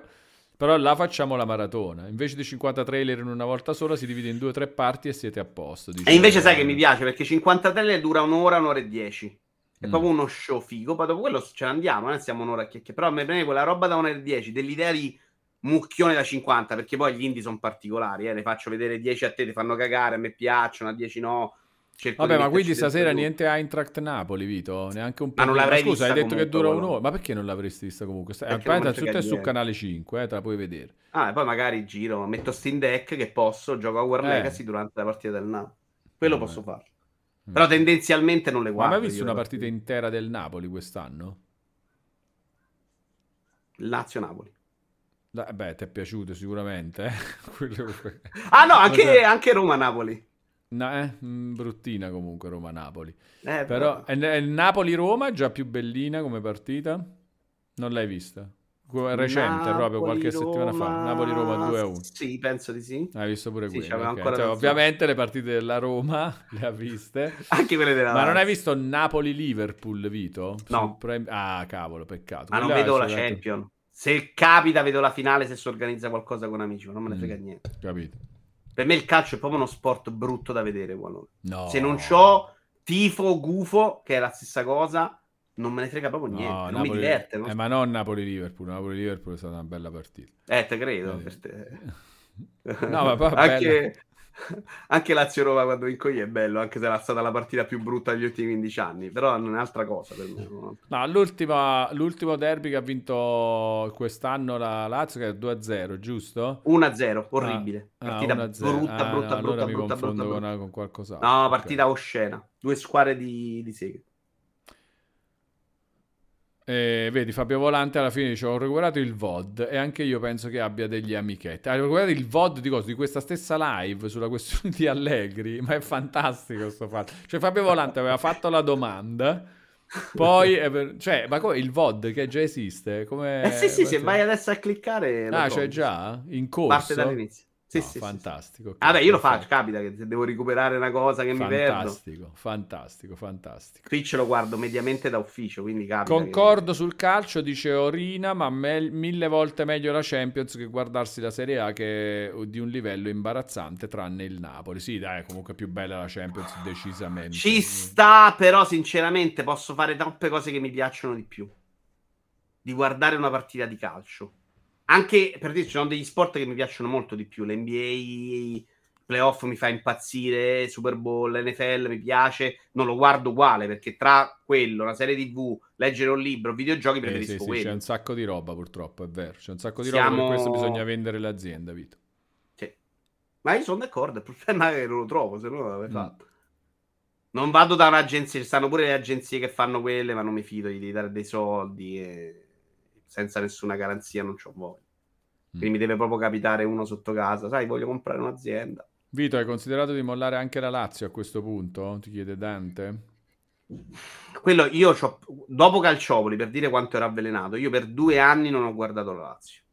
Proprio per risposta al post mondiale, che era no, chiudiamo gli occhi. Allora ho detto, sai che c'è, morite gonfi. Però è proprio una roba, a parte che io parlo con un sacco di clienti, di gente, l'argomento calcio è una roba che in Italia fa sempre comodo per buttare in mezzo lì un po' di chiacchiere, quindi più o meno mi piace anche interessarmi. Secondo, sono tifoso della Lazio, per quanto meno, per quanto poco, cioè per me la partita manca. Quella montagna russa da incazzatura, per la Lazio è quasi sempre incazzatura, voglia di vincere, mezzo sogno, a me comunque piace roba che eh, nella vita mi manca proprio. Bello, infatti è proprio quello, è proprio quello. Però mi piace quello, cioè mi piace il tifo, cioè mi piace quella 90 minuti della partita, dopo per me è diventato... Io sono sempre qui a sperare che il calcio diventi sempre meno importante in questo paese, dice Antibia, ma secondo me un po' sta anche succedendo. Sta sì, anche sì, succedendo. No. Eh. C'è un e-sport che seguite attivamente, dice HJ. Io no. Io ho guardato un giorno, ho messo Simone Tremarchi che commentava Counter Strike e ho finito sette ore dopo. Una roba bellissima da vedere. Eh, mm. le, Grazie anche proprio al commento. Troppo. Anche al suo commento, che secondo me è veramente splendido. Sai perché lui non è il commentatore pazzo dai sport, ah, perché fanno tutti così, esagerando, sempre un tono da lagaressa pazzo. E a me mi annoia. Se guardi Rocket League è tutto. Ah, ah, vabbè, ha fatto un gol, è normale. Mentre Counter lui è più, sai, pagato, fatto bene, professionale, a me quella roba è piaciuta. Però era proprio bello da vedere, c'erano tutte le telecamere che te la facevano vedere bene. Se provi a guardare un po' di sport di Rainbow Six, e anche se conosci il gioco è insopportabile, perché fanno stacchi di pochi secondi in un gioco di posizionamento, quindi non ti gusti proprio la bellezza, secondo me, dell'azione. Counter-Strike lo fanno da tanti anni, ci sono dei bei strumenti per mostrarlo bene, si vede, e quindi dopo sei ore ero ancora là tirato, solo che le partite erano sette ore, ragazzi, era proprio una roba infinita. Figo quanto vuoi, però erano sette ore. Vito, qui c'è chi però, ha bello. giocato al calcio per 18 eh, anni. Uh, sì, ma io guarda, l'ho seguito a un sacco di livelli. Mio padre l'ho raccontato, c'aveva una scuola di calcio, quindi l'ho seguito anche a livelli inferiori, eccellenza, funziona molto divertente anche quello, è rilevante. Poi anche là fa il tifo, cioè l'obiettivo è non è vincere il campionato di Serie A ed è comunque fighissimo. Cioè, quando tifo, quando c'è lo sport, è una meraviglia. Se devo guardarlo per la bellezza dello sport, probabilmente mi guardo più volentieri una partita di quelle eh, che quella di oggi della Serie A. Cioè, oggi la Serie A non c'hai, la qualità dei giocatori non c'è. Ed è un livello alto, non credete che poi in giro, semplicemente lo sport si è, sportato, si è spostato questo sport tanto sulla fisicità la gente che sa toccare il pallone ne vedi proprio poca, vedi un sacco le tatticismi, ma vedi poco il gesto atletico, cioè il tiro da fuori. Pensavo alla Lazio, io, ma non c'è uno che tira una punizione. Perché ti ricordi, ieri mi hai fatto il confronto signori immobili, no? Signori sì. tirava anche le punizioni, immobili col sì. cazzo, cioè questa roba è importante nel giocatore di calcio. In Serie A in quel momento le punizioni ci avevano tutti due tiratori della Madonna a squadra e per i portieri sarà stato un incubo. Oggi su punizione chi segna? Che ti viene in mente? Oh, in Serie A? Eh, Vlaovic la segnala, ma non è uno che dici è il fondamentale delle punizioni. Ha fatto due gol in uh, cinque anni. Eh, sta roba nel calcio è andata proprio scemando perché sei scelto di mettere dentro i Patrick, cioè gente che magari corre.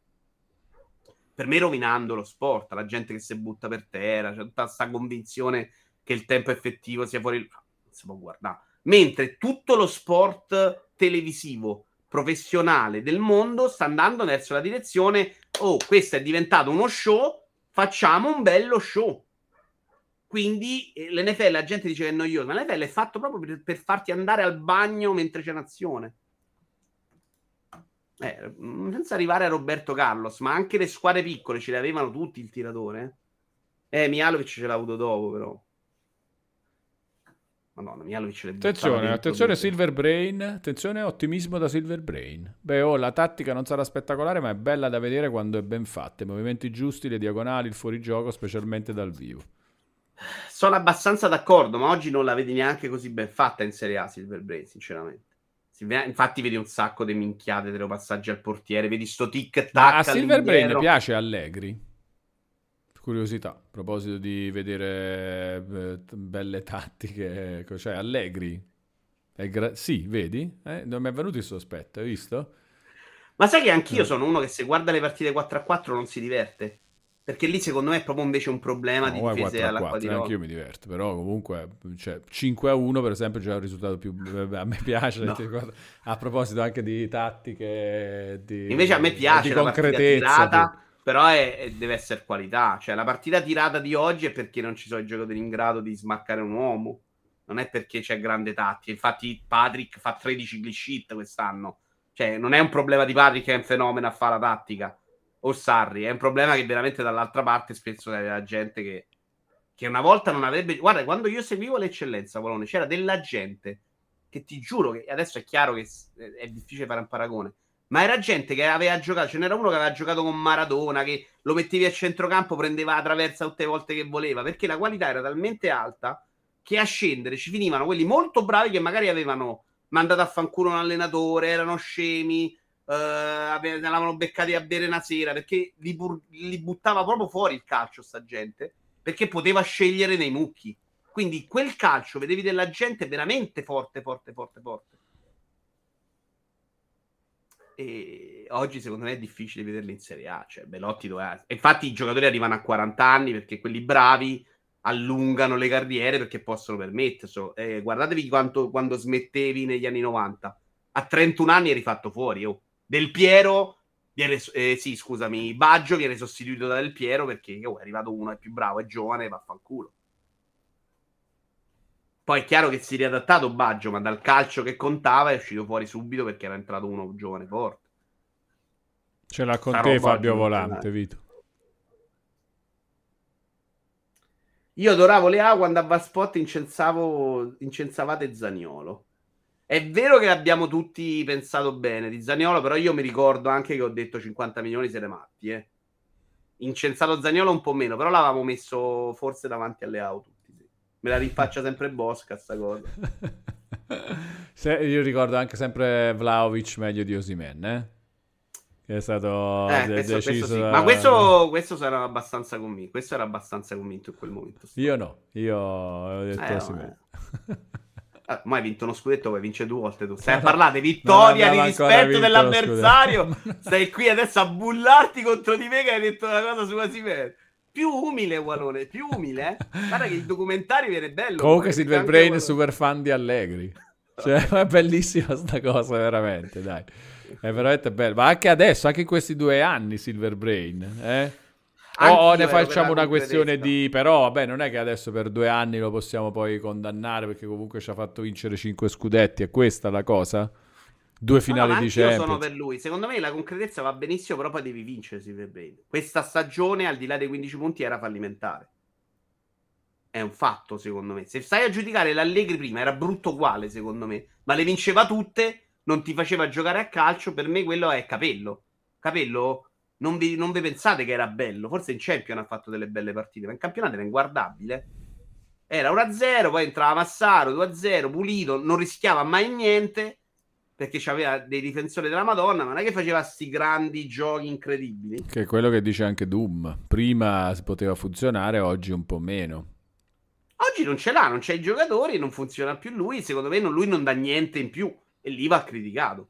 Se, se, la concretezza non porta a niente. Però guarda i punti di vista. Cioè, Doom dice potevi fare questo gioco prima, adesso dove vai? E quindi è una critica ad Allegri, questa cosa qua. Cioè, che si ostina a fare la roba. E... Invece Silver Brain dice: Ho capito, ma alla metà dei giocatori disponibili, quindi questo per difenderlo. E eh no, è però anche. Cioè, cosa fai? Cioè, anche tu non, eh, Allegri, allora non capisci che non puoi fare la stessa cosa? C'è qualcosa che non va, però, no? No, lui non parla della difesa, lui parla che è mancato Chiesa, è mancato Bombani. Ah, quelli, per gli infortunati. Ok, ok, ok, è un altro discorso, va bene, va bene. No, però, insomma... Messaggio pro Quedex da parte di Navarona. Mio padre ha iniziato da qualche tempo ad appassionarsi al tennis. L'altra sera che ero dai miei c'era la semifinale con Sinner e ho visto qualche parte di partita. Devo dire che da totale inesperto è stato divertente vedere e apprezzare qualche tocco da maestro, magari in momenti di tensione per il punteggio. Beh, è, è, è, ha dalla sua una semplicità meravigliosa il tennis, secondo me, no? Cioè una leggibilità di quello che succede totale rispetto ad altri sport anche la bellezza del gesto che è fantastica, secondo me. Sì, cioè, sì, ah, sì la esatto. palla toccata in un certo modo è comunque figo. Io ci sono stati dei momenti in cui il tennis l'ho guardato un bel po'. Un bel po', un po'.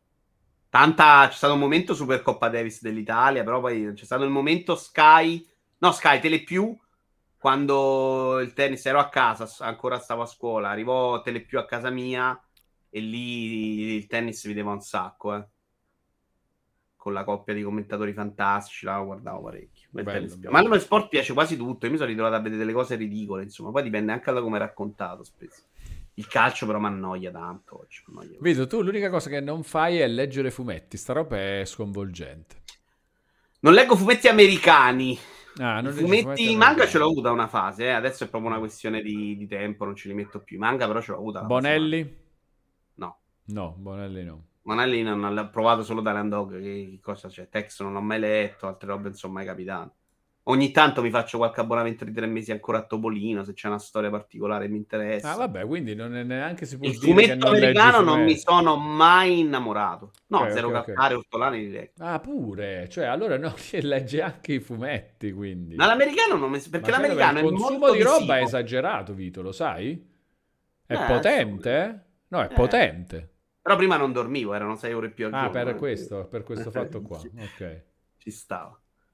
E il fumetto americano invece è una roba molto visiva, io non riesco ad appassionarmi a quello, quindi eh, sta diventando proprio difficile per me. Ci ho provato qualche volta.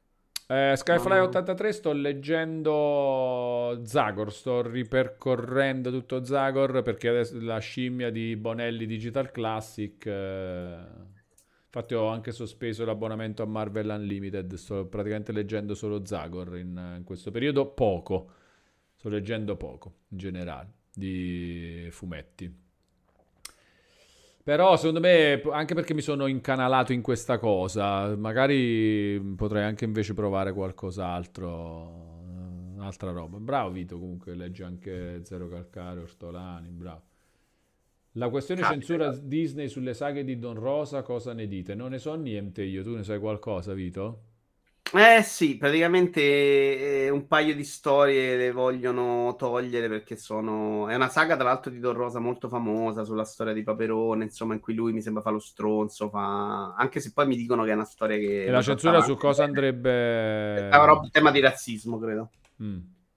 È un argomento complesso, ne sto parlando con degli amici in questi giorni e se è vero da una parte che il disclaimer iniziale sarebbe la soluzione a tutto, ultimamente ci sto riflettendo un po', perché dico ok, metti il disclaimer iniziale, però se il messaggio arriva alla persona scema, che è quella che non è in grado di non interpretare quel messaggio nel modo positivo, cioè nel capire che il razzismo non va bene, ma invece è uno che è razzista e che quindi gli alimenti sto preconcetto, quel portare avanti la storia non va bene comunque. È una roba di cui si parla oggi e va bene perché comunque le opere andrebbero preservate nella forma originale, però magari preserviamole nelle scuole, nei musei. È un discorso che è molto meno binario di quanto si creda. Cioè, non Sono molto neanche dire d'accordo. lascio la storia com'era e basta, metto il disclaimer all'inizio. Perché via col vento, se poi lo fai vedere alle persone sbagliate che quel disclaimer se ne sbattono, hanno un messaggio di cioè, non va bene, no? Nel 2023. E quindi non è facile. È vero che è una cosa che tra l'altro abbiamo sempre fatto storicamente. Una volta si tendeva però molto più a cancellare, no? Un certo tipo di opera non andava più bene per il tempo, eliminiamola. Oggi si parla di modifiche, adattamenti che sono scorbuti, che sono fastidiose, però se il messaggio di principio era sbagliato, amen, no, eh, non lo so. Anch'io prima era solo no, serve il disclaimer e basta, bene così. Oggi diciamo che la sto un po' rivalutando. Sono molto d'accordo con il processo che stai vivendo, Vito, Eh, perché pure per me è così, cioè, c'è da rifletterci comunque sulla roba e non tipo, anche perché già solo di base avere un'idea come, sicura su come si deve fare sta roba così. e- Sì, sì, io certezze Mm. ne sto perdendo su qualsiasi Bravo, argomento. bravo Vito, bravo, Eh, lo so. bravo, bravo, bravo, bravo. Tranne sul fatto che mi devi dare 3 milioni appena vinci qualcosa, sia anche la vendita dell'azienda. Vedo però se cancelliamo alla fine dimentichiamo. Eh, però magari dimentichiamo una roba che era inadattabile a oggi e magari dimentichiamo anche quel modo di pensare. Io oggi quando guardo eh, i ragazzi da terza C e c'è il maggiordomo fatto proprio con il vezzeggiativo dello schiavo di colore, per me è fastidioso, cioè io ho quel fastidio. Sono non, non d'accordo. è vero che portare avanti, far vedere quel film è storico. No, No, ragazzi, sono d'accordo, ma poi ma guarda che cagata, poi, poi anche, cioè a volte anche, cioè si vede che c'è un po' veramente una roba di, di difesa senza tanto motivo, di... cioè No, la non ce la vedo teniamo neanche... l'opera originale, però se guardi tutti i film 80, come vengono trattati gli omosessuali? Come l'abbiamo fatto noi, tutta la nostra ironia era basata su quei film, quindi togli. Secondo me, come anche dici creare- tu, ci sta la questione il museo, il, il- il certo. posto giusto dove tenere. Sono d'accordo, sono d'accordo. Anche Giorgetti ogni tanto dice robe interessanti. Ci dovrebbero stare dei- di- delle persone che ti spiegano, no? Se tu ci avessi, tutti ci avessero Questo però è genitori- interessante. eh. Calcolo che io non sopporto nemmeno più i film di Bud Spencer e Terence Hill, dice sempre Giorgetti. Cos'è? In che senso? Cosa... Sono, c'hanno, c'hanno robe, sono troppo antiquati pure quelli, a livello pure di razzismo velato e robe del genere? Però scusami, V per vendemmia, chi vuole riesce a capire le uniche eccezioni sono la violenza e la sessualità esplicita per i minori, ma anche quella roba è cambiata nella storia V per vendemmia. Le opere che abbiamo oggi sono frutto del nostro rapporto con la sessualità e la violenza, perché prima venivano fatte in un altro modo e le opere sono state modificate, cambiate per andare incontro al periodo del tempo. Cioè, ne, se tu pensi nel Medioevo non c'erano le opere in cui le tredicenni facevano sesso, se era la, la donna a 13 anni era una vecchia, chiaramente anche quello è cambiato, quindi anche quello cambia, non è vero, cioè tutto lo giudichiamo in base al nostro, al nostro modo del periodo, al nostro costume, a quello che va nel periodo. Senti questa roba di Giorgetti su Bud Spencer e Terence Hill, qual era il problema di Bud Spencer e Terence Hill? È che hanno la roba che hanno un problema e si menano e lui dice non riesco più a sopportare questo. Molto interessante questo fatto. Ci sta, comunque è la concezione Ci può stare, sì. A botte, come no, come no. Ci può stare, anche se io non riesco a leggerla nel, nelle robe di Bud Spencer, mi fanno troppo ridere, cioè più... Anch'io non l'avevo mai affrontato. Eh, è vero, però... È vero che capire. non guardo da tanto un film di Bud Spencer, mi sembra ho visto l'altro giorno all'inizio. Però pure lì era macchietta, cioè per me non è un problema, per lui lo è. E sta, insomma, secondo me neanche prima. Mi piace molto questa cosa che ha notato Capro 2D. C'è bellissimo che Vito dica V per vendemmia e dice V perché dice per coerentemente. Perché se no è V for vendemmia oppure V per vendemmia. molto giusto, tutto molto Però giusto. è un discorso complesso. Io lo capisco anche la vostra idea di preservare l'opera. Sì, però secondo me per essere sicuri che il disclaimer bassi servirebbe proprio la preparazione sui genitori. Allora, Lì Perceptron fa una domanda, vediamo se un po' se è provocatoria, se diciamo è quell'estremismo, perché poi in questi discorsi qua spesso c'è quell'estremismo di, di come dire, eh, allora anche queste, allora non si può parlare, però vediamo, Perceptron chiede, sei d'accordo anche se la censura di termini come brutto, grasso, madre, padre, eccetera, Vito?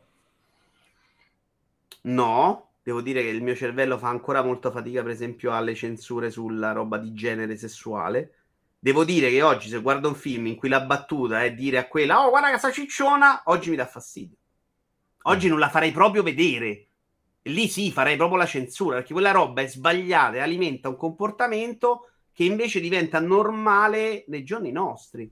Il nostro umorismo sull'omosessualità di molti ragazzi, lo facevamo, non era cattiveria, ma si faceva, era basato su quello che vedevamo che faceva ridere in televisione. Esattamente come la sigaretta la togli dalla televisione oggi perché chiaramente quello che fa il figo con la sigaretta porta i ragazzini a fumare. Poi dici, oh, c'è il genitore che spiega che la sigaretta è sbagliata perché fa venire un tumore. Sì, sarebbe bellissimo, ma la realtà dei fatti non è così. Non lo è per la sigaretta, non lo è per tante altre cose. Eh, poi trovare il confine giusto tra cosa devi solo mettere un disclaimer, da cosa devi togliere è più difficile. Chiaro che viviamo pure in un'epoca in cui il controllo è, è complicato, eh, perché vai a fare una verifica su tutti i TikTok. Però secondo me non è neanche vero che dire no, mettiamo tutto, smarmelliamo, bene così, perché anche perché tanta roba l'abbiamo eliminata perché ci fa schifo a prescindere. Comunque noi dobbiamo parlare di queste robe, non queste nello speciale, di un po' tutto, ho capito questo fatto, bisogna parlare di qualunque cosa, che bella la chiacchiera così. Quale la linea di demarcazione, chiede V for vendemmia, detto anche V per vendemmia. Si può dire sovrappeso e non grassa, ad esempio? Io non ho detto la parola grassa, io ho detto la battuta. La battuta, eh, sta cicciona. è una roba diversa, non è una questione di parola, di etimologia della parola, è una questione di concetto. Una persona non dovessi prenderla in giro perché è grassa.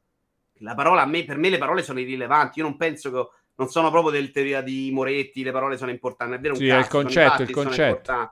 Cioè che soffermarsi cosa... su quell'aspetto è questa la cosa. No, no, soffer... ma le azioni sono importanti nella, nella, vita, in tutte le cose, non sono le parole. Le parole possono essere importanti, ma poi alla fine se uno è la, bestia con le parole e si comporta incredibilmente bene è quello che conta per me. Sì, Quindi, non, se, non per tutti è difficile da accettare questa cosa, ma capisco che vuoi dire. Sì, penso di poter essere anche d'accordo.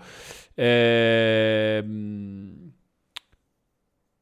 Però secondo me non tutti i prodotti di intrattenimento, dice HJ, vanno intesi per un pubblico giovanissimo e o generalista. Sono importanti le esperienze solo per adulti o inten- intenditori. Eh, ma infatti eh... secondo me la roba di preservazione ci sta, eh? non sto dicendo di cancellare. A quel punto però la soluzione è quelli fumetto non lo vendo più oppure lo devo vendere a un pubblico capace di, di capirne il messaggio, capace di contestualizzare il periodo storico. Cioè, se io dico a un sacco di persone ho messo faccetta nera nella libreria, la gente impazzisce perché pensa che sei fascista. Io avevo due libri di storia grossi sul nazismo e il fascismo, perché per me è importante quel periodo storico anche per capire come delle persone normali arrivino a quella roba. Hanno accettato delle bestialità allucinanti, cioè quella roba a livello proprio di comportamento delle persone per me è in- importante da capire.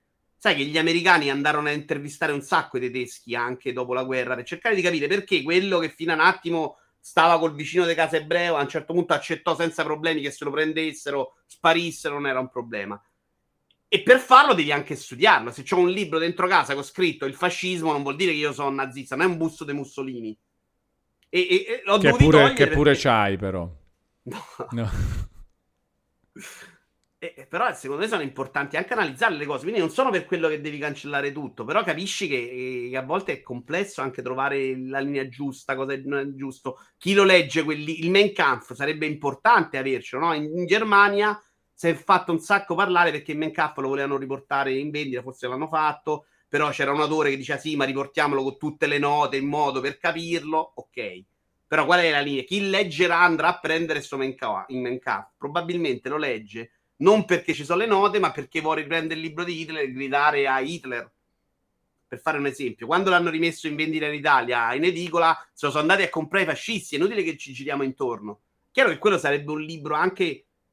A parte che se la gente lo leggesse davvero si farebbe due coglioni così perché è terrificante. Però l'idea di fondo sarebbe anche capire cosa ha portato ai comportamenti sbagliati. Eh, c'è questo messaggio di Cagato a Forza che dice sulla questione delle storie di Don Rosa di Paperone, dice il problema è che sono pedagogiche, pedagogiche per il protagonista, si è comportato male e quello sbaglio lo perseguiterà fino, finché non imparerà dai suoi errori, non c'è gratuità, forse bisognerebbe solo valutare di caso in caso. Non ho capito, sai? Non ho capito. Praticamente lui ci, ci, deve convivere con questo errore. Paperone probabilmente si apprende di aver fatto una roba sbagliata. Adesso io non l'avevo seguita benissimo sta storia. Però lì è un discorso diverso. Disney non vuole che il ragazzino di oggi abbia questa immagine di Paperone che fa un gesto orribile. Mm. Perché nel... oggi ai ragazzini vengono messi in questa bolla super protettiva. Oggi facevo l'esempio con degli amici. Io ricordo dei cartoni in bianco e nero che ho guardato, che sono poi riferimenti di Caped mediamente. Terrificante, cioè me li ricordo veramente come trauma, eh. Quello del, del, dell'albergo degli insetti era una roba terrificante. Oggi i bambini da sta roba li mediamente proteggiamo. Sia giusto, sia sbagliato, è da verificare. Disney è una roba commerciale, ha deciso caso per caso, non è che ha detto togliamo tutte le storie di Paperoni. Per loro quella roba era difficile da difendere e spiegare, perché sa benissimo che il suo pubblico non ci arriva con dietro qualcuno che gli spiega cosa sta succedendo, che era fatto nell'anno 1900 tot, che in quel periodo si poteva... È complesso. Cioè, è chiaro che Via col vento dovrebbe rimanere com'è, perché gli spieghi, guarda, sta roba è stata fatta in un periodo in cui c'era sta lettura sbagliata. E invece se lo fai vedere però normalmente, anche con un disclaimer all'inizio che non va sul film, cioè è difficile poi far arrivare il messaggio di contesto perio- del periodo. Non so se mi sono spiegato. No, no, no, sì, sì, sì, sì. Ma Giorgetti che sta raccontando? Io mi ricordo un cartone dove un pettirosso tipo si suicidava per regalare una rosa rossa a un amico e la donna che la riceve poi la butta. Sembra la, okay, il cioè... racconto del Decameron di Boccaccio e la canzone di De André, no? Hai visto quello che si taglia il sangue e poi lei lo rifiuta? Sì. Storia bellissima, tra l'altro, del Decameron. Eh, Va... i ragazzini guardano qualsiasi cosa, non è verissimo in realtà. Ai ragazzini gli diamo proprio una sorta di contenuto molto protetto, non è proprio qualsiasi cosa. Non sono d'accordissimo. Cioè, perlomeno se, se non li lasci liberi su TikTok, hanno una quantità di contenuto esagerato del loro modello che non li porta a vedere via col vento film, mai nella vita.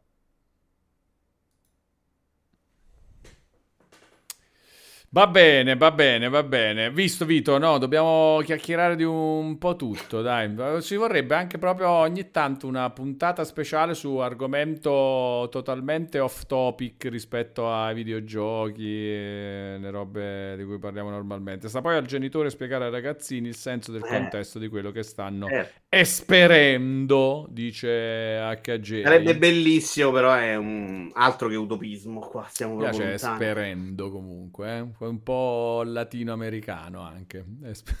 anche un po' caraibo, anche un po' lambada. Esatto, esperendo, l'esperendo. Propongo la Vito in diretta con Walone, perché la Vito in diretta era una roba... È che... questo. Ah sì? Chi- chi- chiacchiera non di videogiochi? Ma si fa ancora Prendendo la Vito in diretta? da degli articoli, la faccio meno perché non ho più tempo, ma l'ultimo l'abbiamo fatta tipo giovedì, è saltato cielo duro, si è fatto. E che fai? Esperimenti di che tipo? No, no, non esperimenti, prendo degli articoli, l'abbiamo un po' variata nel tempo, prendo adesso è degli articoli scelti che mi hanno suggerito, di solito sono del post, che è quello che tratta secondo me mm. molto meglio gli articoli. Prendo degli estratti, come faccio Video Iovara commenta, degli estratti, li leggiamo insieme e affrontiamo così senza io vi spiego la vita, vi dico ah, questa certo, ovviamente. Ne parliamo, a volte arrivano dei spunti interessanti, a volte da affronti tipo Bud Spencer per me non ci avevo mai pensato. Sì, è bellissimo. Oggi, adesso ci sto pensando. Esatto, è Oggi vero. mi è arrivato Però, un nuovo sì, spunto. Sì. Ci fa sì. una cosa che magari adesso ci farò caso. E quindi ne parliamo. A volte viene molto bene se c'è l'argomento è giusto. E simpatico, però è impegnativo, è un po' più... Allora, due messaggi molto importanti. Orina che dice le chiacchiere su qualsiasi argomento venga fuori, è la cosa che mi piace di più di Twitch. Mamma mia, è vero, cioè non so se è la cosa che mi piace di più, ma è veramente troppo bello. E poi Jacopo Porri che dice comincia ad odiare Vito, non è possibile che di qualsiasi argomento parli, sono sempre total- totalmente d'accordo con lui e che coglioni. Tu, che tu... sei una bella persona, Jacopo. No, io in realtà ci sto lavorando proprio su alcune cose ci sto proprio lavorando, cioè mi sono accorto A me piace questo aspetto che noto molto e lo apprezzo un sacco, mi piace un sacco, mi, tro- mi ci ritrovo anche, cioè il fatto penso che stessi dicendo lavorando su sul mettere in discussione certe cose, no? Certe... certi modi di fare, certi atteggiamenti, certe cose che oggi invece di star lì sempre all'opposto a dire no, cazzo al culture, cercate di capire dove avete sbagliato se c'è stato margine, se magari avete ferito qualcuno. Su sta roba mi accorgo che la poca attenzione, la poca educazione probabilmente ha portato a comportamenti orribili. Che non lo erano in quel periodo, ma poi lo sono stati nei fatti. Potrei aver fatto delle cose che mi dispiacciono oggi. E su altre cose invece mi piace ragionare, mi piace sentire l'opinione altrui. Eh? Se non è andiamo a ammazzare persone di colore, fondamentalmente mi piace sentire anche l'opinione che è diversa dalla mia. Assolutamente, infatti è la roba più bella, viene apprezzata anche in chat, sono molto contento. Eh, Dubro dice pure te, Walo, ti ricordi il senso degli humor ai tempi delle redazioni, tutto basato sulla sessualità, bullismo a tratti, eccetera. Io per primo ci sono passato. Assolutamente, Dubro. Uh, Abbiamo fatto tutti, però, secondo me era proprio era quello. Cioè, bastava sì, sì. che uno non seguisse il calcio. Cioè, che pensavi quando uno non seguiva il calcio? Quello, la no, no, sì, sì, certo. No. La roba più scema del mondo. Sì, cioè. sì, sì, sì, ma, ma come dice Dubro, assolutamente, ma tutto un po'... Il, ai tempi delle redazioni c'era molto sta roba. Eh, magari light, magari così, però sì, obiettivamente era tanto quello, era il risultato comunque di un modo di fare molto superficiale, ma molto radicato probabilmente nelle nostre generazioni di quando noi eravamo bambini, Vito, se si cresceva un po' con sta roba qua. Con, uh... allora, intanto mi dissocio dall'idea che siamo stati bambini nello stesso periodo. Eh beh, dipende bambini, allora, qual è la fascia di età dei bambini? Almeno una generazione, diciamo bambini in periodi diversi, comunque era sempre No, no, voglio capire qual è la fascia di età dei bambini, per capire se siamo stati bambini contemporaneamente. Qual è la fascia di età eh. dei bambini? Dai la mia 6 bambini... ai 12? Sì, dai. Sei 12 e tu sei nato nel 80. Eh beh, quindi quando tu avevi 6 anni nel 1986, io ne avevo 11. Siamo stati bambini contemporaneamente per un stati. anno intero, Vito. bambini contemporaneamente per un anno intero. Sì, è comunque secondo me Vedi, eh, Vito, vedi, predichi bene e poi mi bullizzi Walone, dice Skyfly 83. Beh no, volevo solo segnalare che era proprio coetaneo. Siete ancora tutti e due profondamente bambini, dice Retrobigini, che eh, anzi lo siamo tutti e tre, assolutamente. assolutamente. Lo siamo un po' tutti, secondo me, nella nostra ricerca costante di intrattenimento in modo quasi tossico, secondo me lo siamo un po' tutti, eh. Cioè, per noi è sempre il momento di giocare, di cercare roba per di me nettamente, sempre. Ma Se guardi me... già ai nostri genitori, col cazzo, cioè io non me li ricordo mm. che cercavano sempre di divertirsi. Avevano no. il momento di lavoro, il momento a casa che dovevano riposare. Riposare, cioè, neanche giocare, riposare. Non è giocare, mai, mai. riposare, no, no, per me, cioè, me la vita è questo, cioè, è tipo cercare di, di, eh. di, di stare sempre bene, divertirsi rispettando però le per questa è la parte interessante, cioè rispettando le persone, non divertirsi a discapito di altre persone. Siamo uh, un po' eh, bambinoni, io con i Lego, tu con i pad, ognuno ha il suo. Siamo i migliori vecchi di sempre, dice Pelati e Fumetti. Bro, oh, assolutamente. Nettamente, assolutamente. Assolutamente. Un pendolo che oscilla tra noia e videogame. No, noia onestamente nella mia vita è impossibile oggi. Anzi, devo dire che ci sono, sai, ci sono dei momenti che dico, madonna, un momento di noia mi piacerebbe. Sai, quel fastidio di non sapere che cazzo fare, perché io ormai riempio tutto a più strati pure. Siccome ho riempito del primo strato, alcuni momenti ne metto tre insieme.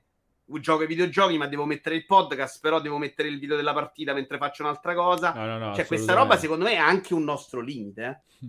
Sì, sì, eh, è vero, siamo un po' abbaffati di robe da fare. Eh, le generazioni precedenti invece fanno notare Doom, comunque si annoiano senza lavorare, che è una cosa inconcepibile, dice lui, giustamente. Mi piace molto questa frase di Giorgetti, ho nostalgia della noia. che è bello, nostal- Ma di brutto, un po' Ho sì, nostalgia po sì. della noia. Dopo che finisco il libro delle gesce, mi leggerò infatti Cronofagia consigliato da Kenobit, come il capitalismo depreta il nostro tempo. Che parla proprio di questo argomento. Ce l'ho segnato un po' me lo leggerò dopo. Alex Ultraviolet dice una cosa, non potete capire quanto vorrei avervi come amici, ma perché, cioè, qual è il problema, Alex Ultraviolet? Come, eccoci qua, siamo qua. Dove, come, ci, come che siamo nemici adesso? No, cioè, è già così, è già così, è già così. Ehm, va bene, va bene. Allora, Vito, dai, ci, cioè, perché abbiamo fatto una chiacchiera di tre ore e mezza. Non c'è, bella, non c'è bella, tanta voglia di, di, smettere, devo dire, devo essere sincero. Però è anche tipo, che ne so, fa mettere, cioè chiuderla a un certo punto questa live. Le cose così. belle devono finire. Le cose belle devono anche finire, esattamente, esattamente. Però martedì prossimo alle 14.30. No, domani ci vediamo. Domani, domani sera ci vediamo ah. sicuro? Ma no, dicevo per un altro appuntamento di questo tipo, ah. martedì prossimo alle 14, 14.30, un nuovo The Vito Iuvara Show domani sera, questa sera non a casa Walone, non sappiamo con che ospite, sarà. domani sera potrebbe essere anche un'altra chiacchiera di questo con tipo. Con Giorgia Meloni e magari si parla di argomenti seri. Eh? Esatto, esattamente. Beh, argomenti seri come sempre direi a questo punto. Qui ci sono 125 più persone che è bello avere come amici, dice Giorgetti, assolutamente. Anche oggi si è toccato il picco di Twitch Italia, dice Dante Horror Show. Molto bene, oggi veramente sono molto contento, una chiacchiera bellissima. Sono molto contento anche per eh, il tipo di interazione della chat che non è cambiato di niente, anzi io oserei dire che è migliorato rispetto all'elenco dei giochi VR, per carità, argomento super interessante alla vigilia del day one di PlayStation VR 2, senz'altro, però è stato troppo bello vedere... E speriamo che, che arrivi a VR Italia domani, perché sennò sono poco cazzi. domani Amazon chiude e sparisce se succede questa cosa, quindi Amazon mandatene due, fate... No, io ho quasi quasi un altro video malinconico di Ale, però... Lo... no, lì non è il video. Lo vorrei vedere. Diventa proprio gente armata in piazza cazzo, tu sei pazzo.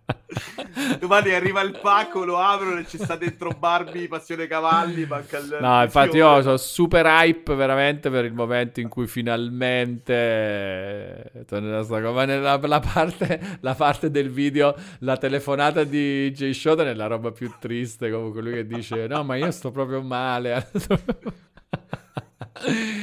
Fanta- Salutiamo gli amici di VR Italia, un super abbraccio, dai, domani è finita sta cosa finalmente. Sì, Retro BG, stavo parlando proprio di, del video che, che, segnali tu, quel, il video del, del, delle crocette sui giorni del calendario, veramente un capolavoro, capolavoro, veramente una roba bellissima, non è che apri ah, YouTube e ti trovi facilmente una roba del genere, eh? Cioè, una roba veramente c'era fantastica. Manico, c'era del manico vero tecnico. Mamma mia, super, super. Ci ha messo anche, secondo me, cioè, anche perché poi non l'ha fatto in tantissimo tempo. Perché è una roba di queste settimane, to. Ma io cioè, credo sì, no? Eh, ha fatto veloce... eh, ma ha fatto, fatto troppo bene, troppo bene, troppo bene tecnicamente, visivamente, fighissimo, grande gusto, bellissimo proprio. Va bene, ragazzi, allora ci vediamo domani dopo pranzo per un, questo punto superfluo buongiorno laggato, ma comunque siateci perché ci facciamo una chiacchiera. E poi domani sera torna Vito con uh, questa sera a Casa Walone, forse con un ospite, a questo punto non è più neanche tanto necessario. Ma magari anche con un ospite, che è bello lo, lo stesso. Troviamo un ospite, lo troviamo, lo troviamo, lo troviamo. Va bene, Caraibi a tutti. Grazie Vito, grazie, grazie. Alla prossima. Caraibi, Caraibi amici, Caraibi. Andiamo a fare un ride Gans, vediamo chi c'è, a chi possiamo dare fastidio, chi c'è.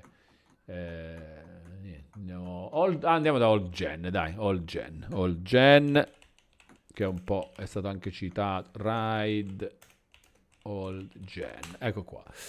Va bene, il ride è stato creato. No, però ho sbagliato, non è questo. Ma perché è... vengono automatici oh, a me no? old Gen Pro. In che senso automatici? Old Gen... Ah, sì, che... io, se io sto in chat mi ci porta in automatico. Da me devono, devono mettere ok. Eh... Ah, non lo so. Sai che non lo so? Non c'è mai una risposta, Polone. No, però penso che ogni spettatore possa comunque annullare, no? Io ho abbandona, sì, però è il contrario, non devi mettere ok, devi abbandonare. Devo ah. proprio dire odio il Gen Project. Capito, capito. Non ne vedo il motivo.